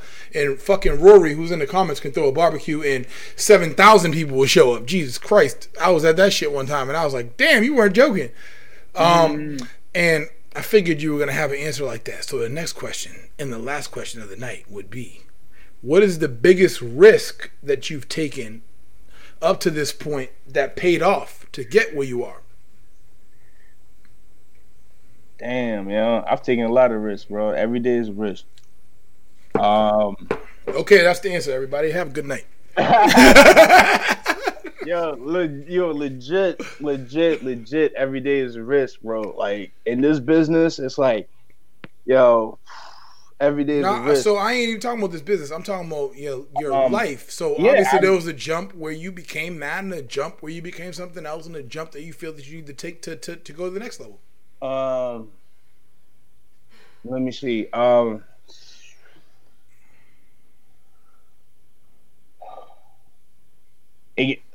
So while you're thinking, I'll give you, in my idea, I have friends that were in the Olympics. I have friends that, that are very successful in business, and they still look at kind of what Tropic Bowl has become, and they go, yo, how the fuck did you do that? You know what I'm saying? That's crazy that you got this much people. And to me, it's still like, yo, I haven't even gotten any real deal financial support yet to really take it to the next level.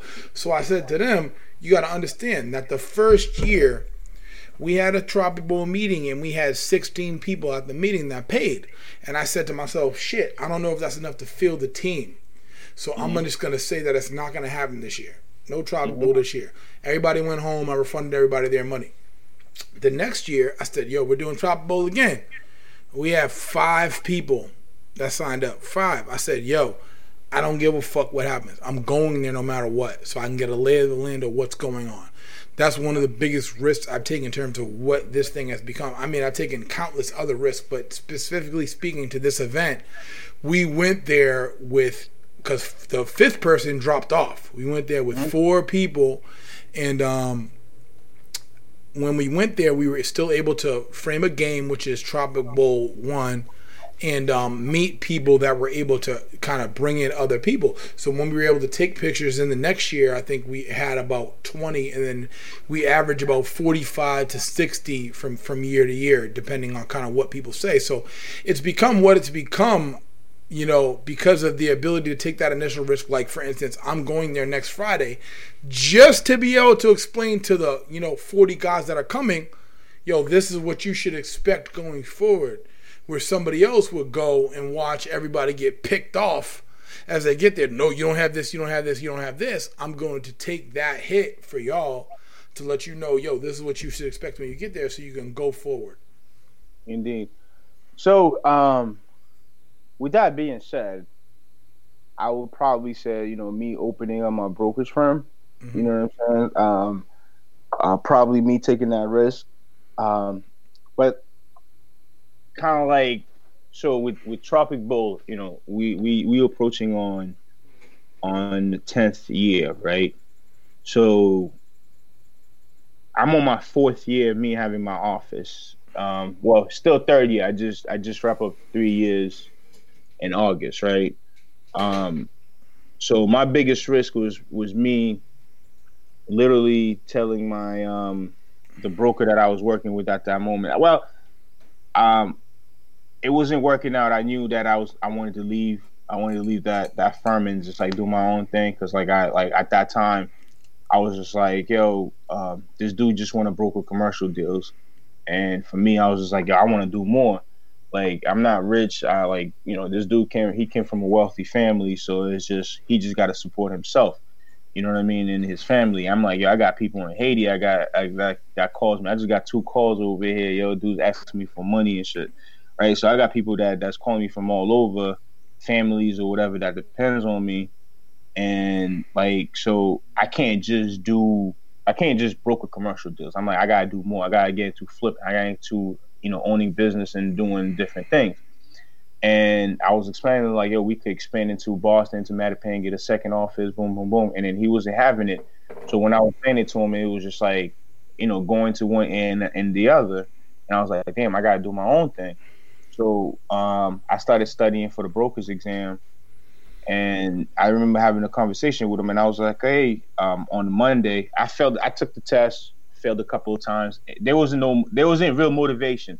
But on a Monday, I was having a conversation with him, and he was like, "Yo, you could leave. If you don't have to be here, if you want. If you don't want to, you could leave." And and at that time, we had closed a bunch of different deals. We, like I said, we made money. I thought that, again, I was telling this dude yo, let's expand. So I thought the work relationship was improving. Mm-hmm. And he said that to me, and I literally that week. That the weekend before, I spent Thursday, Friday, Saturday. I spent all that time at home studying for my for the broker's exam. And then so when he said that to me on Monday, I literally went downstairs in the parking lot and hopped on my hotspot. I didn't even stay inside in his office. I went downstairs in my hotspot, and then I moved up the date that I needed to take the broker's exam from Friday that I had to schedule because I was nervous. I had failed a few times, so I moved it till Tuesday because I was just like, "Yo, fuck you," you know what I mean? Like I'm upset, like yo, whatever. Yeah, you use that anger as a driving force. Yeah, so I went there and I remember I took the exam and I'm standing there I don't know if I was nervous, I don't know, I was scared, but this lady walked by and was just like, "Yo, why you? You look like you." She's like, "You look like you scared or something like that." And then the guy would just pull out the shins, "Congratulations, you passed." And I remember passing, and at that time, it's funny because, like, one of the things with me, like, I got this thing, faith, consistency, and hard work, right? So I believe in faith, you know, just do whatever you want. So at that time, I had a business partner that I had different businesses that I was trying to do, different things I was trying to do at the time.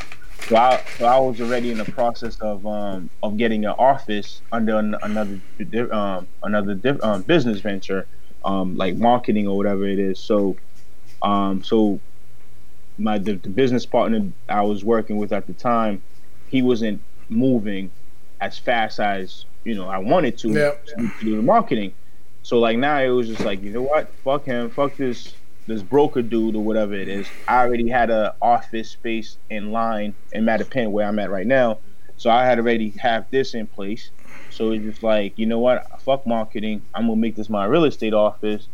You know, but like now I need to, you know, figure out the next stage. Now I got a broker's license, like what do I do now? You know what I mean? And it's like now I have to, you know, start from scratch. So it took me about a month to you know, I'm coming in here with no furniture, no nothing, and just like, yo, all right, I gotta figure this thing out. I gotta make this work. So kind of like one of those things that I just said to myself, you know what, the dude that I was working before was a white guy, and I'm like, fuck, you know, I'm not working with white people no more. I need to find me a brother that's doing the things that I want to do. You know what I'm saying? Mm-hmm. I don't need anybody to hold my hands necessarily. I just need somebody to be like, oh, yo, you could do this. Like, you know what I'm saying? Like, same thing, like, yo, you could go out there and run a 9. I'm going to go out there and run a 9, too. If I catch it, I can catch it. Fuck it. But if you went out there and did it, I could do it. So, and then... Hey, look at the screen. Uh-huh. What? No more 9s. I'm running a 9, man. I'm running a 9. So it's the Hail Mary, bro. Like I speak. The reason I use the 9 is the Hail Mary. I'm going for it. I'm going it all. So you know, and I literally, and that's what I did. Connected with, you know, my business partner now, and literally did that. You know what I'm saying? Which, like I said, I wanted to do more. Which, you know, eventually that opened me to doing real estate flips. You know, wholesaling. And, you know, even, you know, open up to me doing this dispensary now, you know what I mean? So I would say, like, the biggest risk was just me, you know, like, I, especially at the time too, honestly, I had two listings. I had one listings for 3.6. Mm-hmm. So basically I walked away from a 3.6, you know, listing, $1 million listing, which ended up going on for, and again, it's kind of like how everything works, right? If I would have been like, nah, I got a $3.6 million deal. Let me wait until I close it and I'm going to leave. Yo, that property ended up going in foreclosure. That dude ended up losing that shit for 2.9, right? So if I would have stayed, I would have probably dealt with more bullshit from that dude than me leaving. And that listing ended up going to shit. You know what I mean? Mm-hmm. So it kind of like sometimes, like, you know, some things could hold you back. It's kind of like, you know, you hear, I was just talking to this dude, Dwight Howard, I guess, you know, Adidas offered him some money, and then he's like, nah, he doesn't want to take the deal. He's like, he want to wear Kobe's for the rest of the year. It's like, you knowing your value and knowing the worth and knowing what you could do and not letting money or anything else stop you. Because, like, my thing was just like, the fact that he just said it to me, like, yo, oh, you could leave. You don't have to be here if you don't want to. Yeah, you know somebody said that shit to me once in the middle of a meeting. I was working for Puma, and you know what happened? You left. I walked right out the fucking meeting. It was fucking 13 people there. I was like, yo, Orlando's playing Denver right now on Monday Night Football. You said this shit was mandatory and there's 2 fucking people not here. She's like, well, you don't have to be here. And I walked the fuck out and never came back.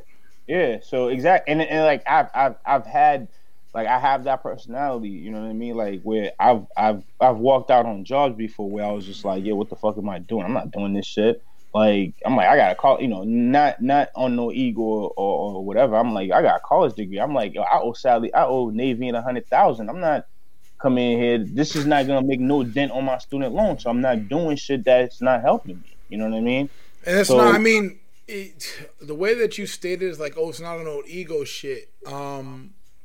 It is, and it's an earned ego. That's not a bad thing. Like, if you feel that your value somewhere, then you damn sure better chase what your value is. Yeah, and that's what I mean. Like, I was having that conversation with my wife. Was Actually, yeah. Yeah, you're right.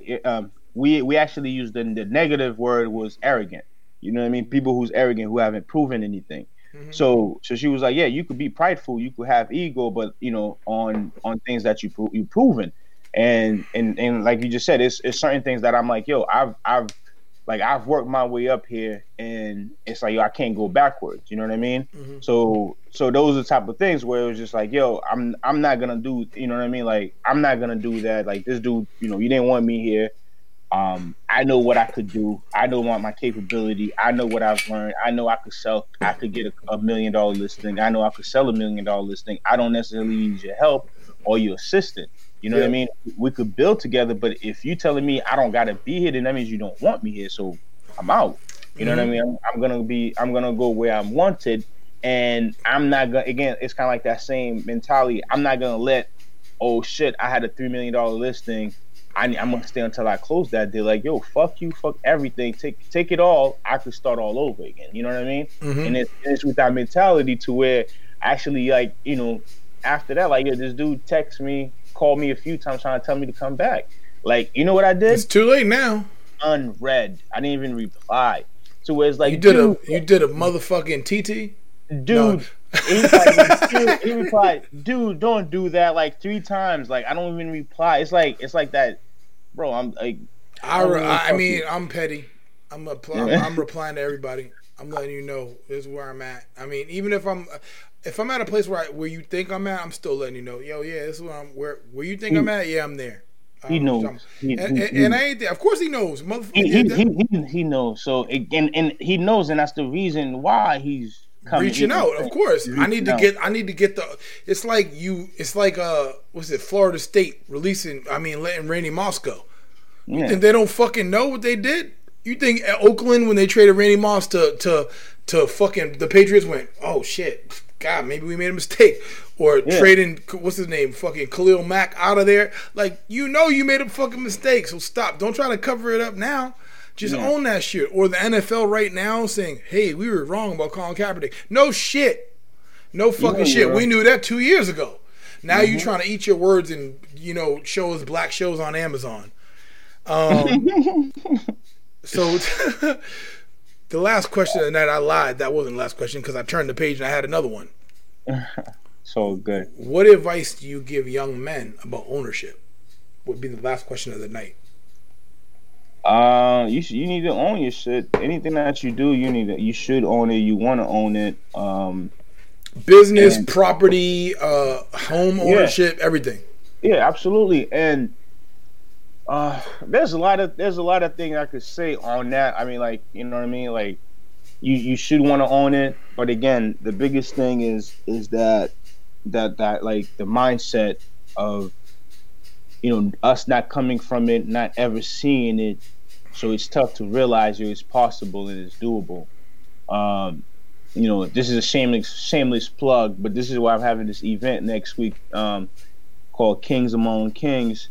The reason I'm doing this is just that I basically want to put together. I don't listen. This is Imperfect Podcast. The point of this podcast. So, hey, I was about to post. Hey, where is it at? Let me see. The 15th to win? The 15th, October 15th. Where's it at?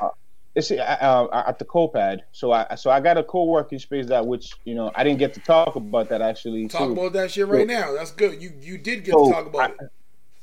I forgot to talk about that. So I got a co-working space in Mattapan Square. The reason I created this co-working space is at one point when I needed some help, you know what I'm saying, needed some guidance and resources, I couldn't find that in the community.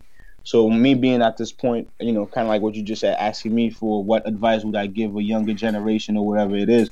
So what I did is open this co-working space where all those resources are at, you know what I mean, or you can come and find those resources and actually have questions and, you know, and network. So again, at the end of the day, everybody got businesses, everybody's up and running. So what I want to do is actually create this group, monthly meetup group, where men could actually come in and actually network and build and just really build amongst each other. Kind of like the same thing when we before football practice or after football practice, we just talk about whatever it is. And it's sometimes like it's therapeutic. You know what I mean? I remember. Oh no, it was a different team. I was about to talk about. It don't matter. Hey, listen, I don't give a fuck about. Listen, yeah, I don't give a fuck about semi-pro football. I'm beyond that shit. But what you're saying, say that. Yeah, Mike Massey. I remember. What was it? Yoga Mike Massey. Yoga Mac. Yoga Mike. And again, energy and understanding people. Like, I think I had just got laid off from this job. It was around the, you know, this whole fucking like, what the fuck, like with this real estate shit, like, you know, what do I do? How do I transition? Like, you know, trying to figure this thing out. So I'm at practice and not being my regular self. And then he knew it. And at the time, like I wasn't even smoking weed like that at the time, you know, and Mike came through and was just like, yo, here's something for you, baby. You know what I'm saying? Take care of that.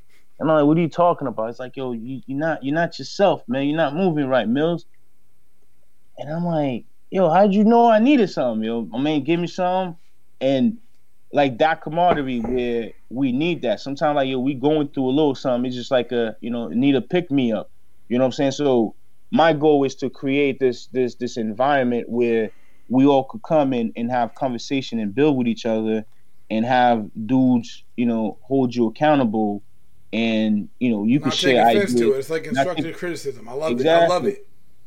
You know, and like the way that like one of the things I could tell you, right, and this is me being transparent.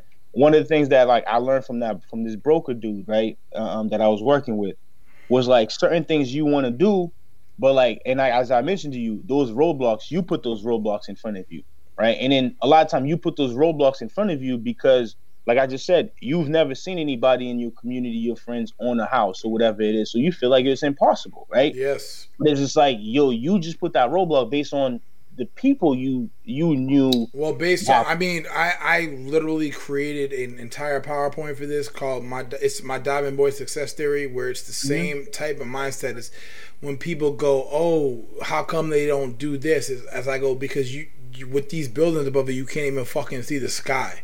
Yeah, exactly. I'm trying to show you the fucking sky. So after you look at the sky, what you do with it after that is up to you. But I'm gonna fucking show it to you. Yeah. So with this, so one of the first thing that I'm like, yo, a lot of people they don't hold themselves accountable. You know what I mean? People are not self accountable. Like I said, you know, it's like you playing basketball. Yo, you fouled that dude. Yo, you know you fouled him. Yo, it's me. I did that. Like, be honest with that. Like, you know what I'm saying? Like, nobody's, like, when you play ball, you do that shit. Don't nobody yell at you and be like, get the fuck off the court. You know what I mean? If it's a good foul, it's a good foul. Like, you know what I mean? So it's like, yo, be that guy. Yo, have that accountability. Like, when you fuck up, you did some shit wrong to your friends, your mom, whoever, yo, own up to your shit. And then you got to be able to be like, yo, I fucked up. I shouldn't have done that or whatever it is. Own up to it, right? Then when you own up to your shit, then, like I said, then you can start changing your mindset and be like, yo, that was me. This relationship then you know then trends. The difference in what you're saying is the difference between, you know, you making an excuse and staying at the point where you're treading water, but when you start to admit it, it's something to build upon and you move forward into a greater relationship because you trust that other person just as much as you trust yourself. Indeed. So, you know, changing your mindset, you know, unlearning certain shit that we thought, you know, you needed that nice car, you needed that BMW, you needed that Benz, you needed like, you know, expensive car. Nah, you don't need that shit, yo. You could drive a Nissan, you could drive a Prius, you could drive whatever you want to drive. That gets you from point to point B. You don't got to listen to Jay-Z to say, yo, we don't drive X5. We give them a baby's mamas. I worked at Mass General for 6 years. I played in the basketball league that was there, and the first year I played, the dude that was ran our team was like one of the fucking highest ranking top VPs of the hospital, and this motherfucker drove a dent resistant door Saturn Ion, and that's when I was like, oh shit, like, yeah, this shit don't matter, but we're trying to please the wrong people. Indeed and, you know, overcoming, you know what I'm saying, like overcoming challenges, like we all put shit in front of us, you know, mental health. You know, like, again, at the end of the day, you can't want to invest if you're not stable, if you don't got a job, you know, take care of your family, you know what I'm saying? All these different things, like, you know, having life insurance. One of the biggest things that I hate seeing is I haven't seen that often as of late, is GoFundMe when, you know, motherfuckers get shot or die. Yeah, yeah. Huh? I said, "Will motherfuckers randomly die?" Yeah. I mean, you know, life insurance is not expensive, bro. You could get life insurance for $20-$30 a month. The same way you pay that Comcast, you downgrade from Comcast and go to Roku and get your family, you know, buy, and with that being said, I will. You know, Comcast is $200 a month. Yep, life insurance is $20 a month. But when you I have life insurance now. When you see beyond that, you're just, and we talked about this earlier, you're mistaking what you need to invest in and what you don't need to invest in.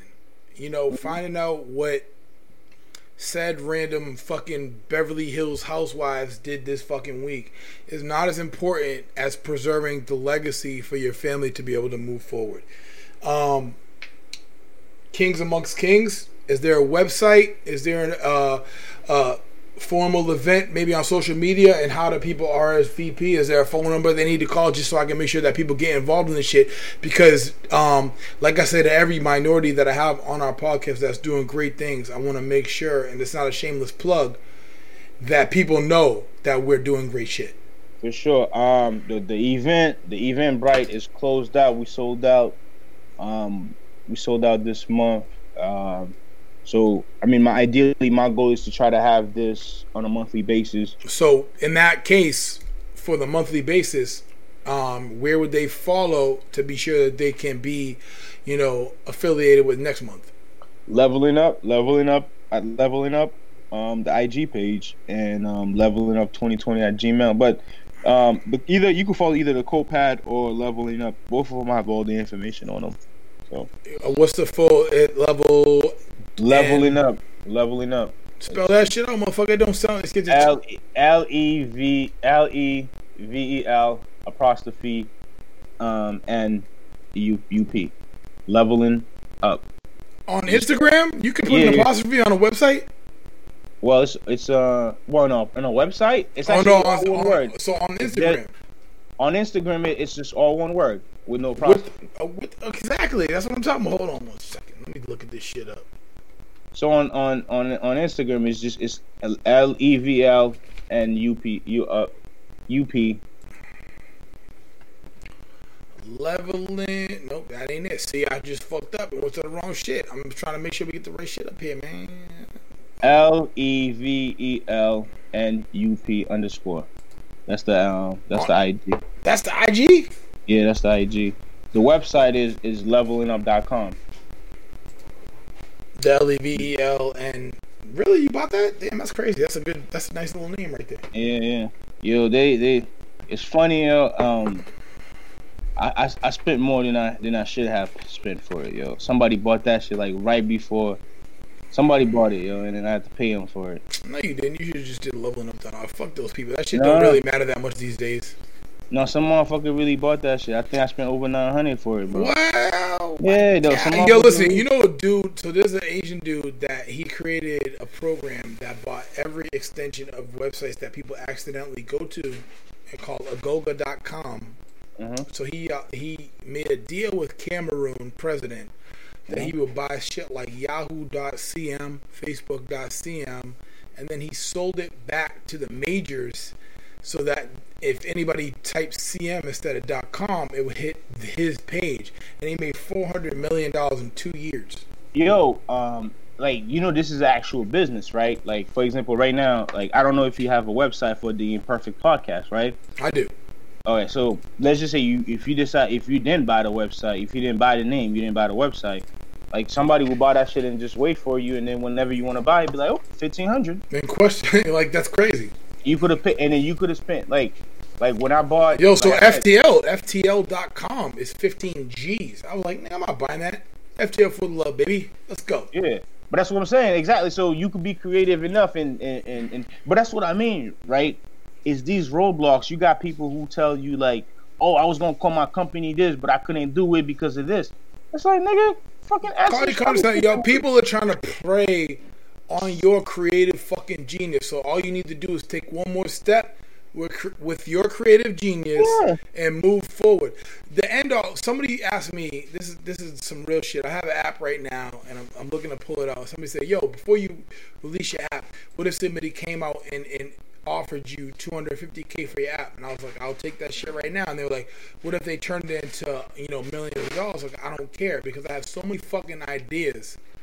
Yeah. That me having, you know, releasing this one idea for $250K, all it does is allow me to take part in all my other fucking ideas that I have. Yeah, because you don't got enough money to fucking do them shits now. So if you feel that one person has shut your ass down with a fucking name, then you was never ready to go in the first place. Yeah, and absolutely. There's a lot of people. There's a lot, like, it's a process. You know what I mean? It steps to it. So if you already defeated at the first step, then you wasn't ready. I think the other day, I forgot what company it was. Shit, I'm not going to say it was Google, but one of these top companies legit forgot to renew their name. Somebody bought it for that name, for that day, and made them pay millions for it. It happens all the time. Like, that shit happens all the time. And Leveling Up, exactly. So, listen, levelingup.com is where it's at. So if you want to go to Leveling Up, y'all got a podcast? Yeah, I had a podcast. All right, tag me in that shit, man. I'll be honest, I started doing a podcast earlier this year, but like, I'm too busy, man. I just can't. The format that I want to do it, I couldn't be consistent. It's hard to get everybody on the same page. I get you. Yeah, exactly. And I'll be honest with you, that's the reason that I'm doing the monthly meetup, because my goal is to just trying to give, you know what I mean, trying to have these conversations in a place. But it's just like, yo, then you got to bring these people. So I figured, you know what? I'm just going to get all these people in one room. We all put them here. And whoever, like, when you're in our room and then you heard, like, there's an attorney here, if you need an attorney, yo, go talk to that guy, yo. You know what I'm saying? And if you were in here, you wanted to get a property manager because you got some properties, go talk to that guy, yo. You needed whatever you needed, I got this guy yesterday. He called me talking about he wants to open up a baseball jersey store in East Boston. Nah, fuck like, that guy. I got a baseball jersey store. Shut that down. I'm over here thinking this dude like, yo, bro. I'm like, yo, bro, did you just come out of jail? Because do you not understand East Boston is super expensive and you want to open up a jersey store in East Boston? Like, I'm like, yo, come on, man. Have you ever seen what's the ESPN broke where Milton was like, yo, everybody likes ketchup, so we make a tomato farm. You deal with that shit all the time. So, I mean, that's what it is. Listen, if I can video into the Kings Amongst Kings, I'm certainly down for that. Unfortunately, my like I said, the goal to it is just like is to give, you know what I mean, is to provide a space, you know what I'm saying, for people to feel like they could be vulnerable, they could be open, they could share their stories, whatever it is, whether it's about their, you know, their baby moms, their financial issues that they don't feel, you know what I'm saying, like people's gonna judge or anything like that. So no cameras, whatever happens in our room, stay in our room, or whatever it is. You know what I mean? So that's one of the greatest things ever, because culture in yourself is everything. You know, when it comes to food, when it comes to different things, that's not considered fucking cool or whatever the fuck you supposed to be doing at the time, and what's supposed to be doing means absolutely nothing, because your level of success and what you deem successful is kind of what it is at the end of the day. I did an episode earlier, you know, with the national director of the Calculus Project, and he said if you're black and in Massachusetts or anywhere in the United States, you better have a fucking lawyer. And that's what it comes down to. So stuff as simple as that, yo, it's the little advice that you need to listen to. And I'll let Jeff close out the night. Yo, so that's exactly, I was having a conversation with a person, and that's again part of that Kings Among Kings is protection. Protection doesn't necessarily mean having a gun. Yo, it means having a fucking an attorney on retainer. So as you driving home, you know, you get pulled over and you get arrested. It's not to argue, because like, when you watch these gangster movies, those are things that, like, I realized, yo, when you watch these gangster mobster movie that we all like, when these dudes get arrested, they don't say nothing. They get arrested, they get in there, they make their own, they make that phone call. Then when their attorney comes in, say, yo, what do you have on my client? He's getting out of here. Then that's when that dude start talking shit. That's when he start calling the cop a pig. That's when he called, you know what I'm saying, do all that shit. Not before, because before you get, that's when you get fucked up. You get the black eye. You know, you get fucking bullets in you. Not to say these shits can't happen, but having that attorney in place It saves you a lot of headache. It saves you a lot of money.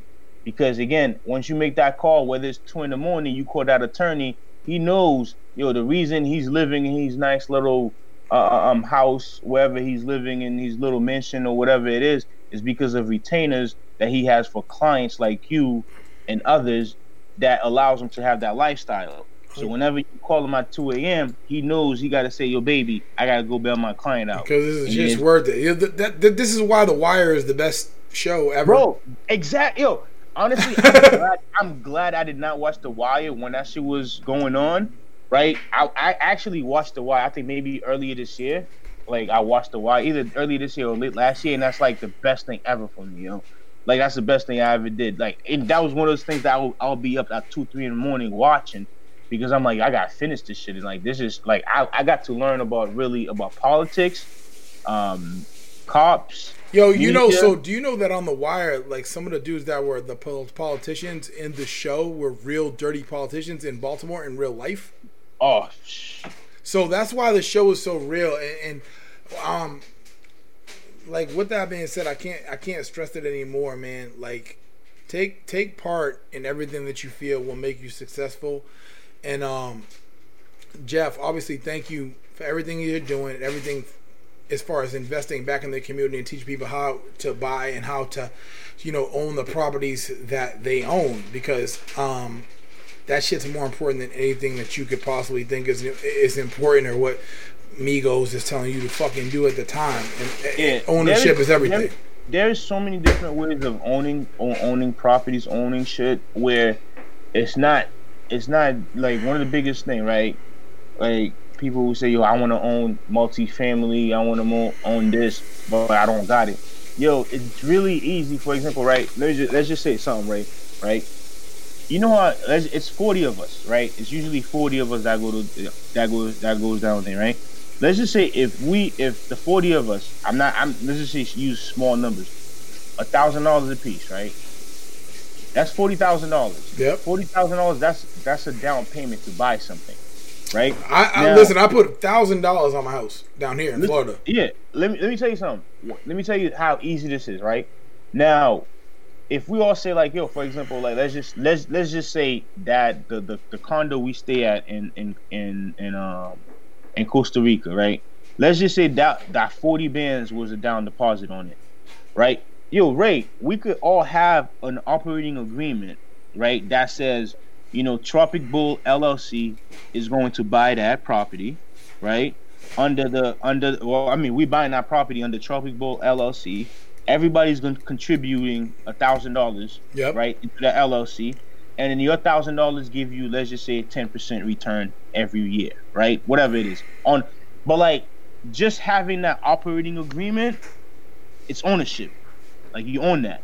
So with that being said, and that's easy as that.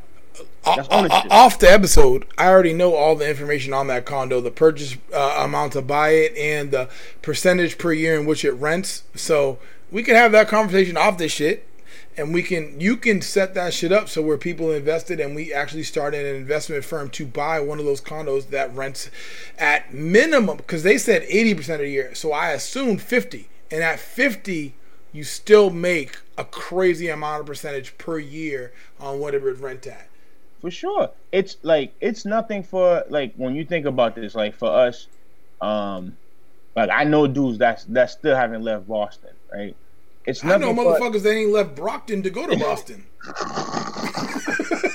The fuck? The whole Taunton semi-pro football team.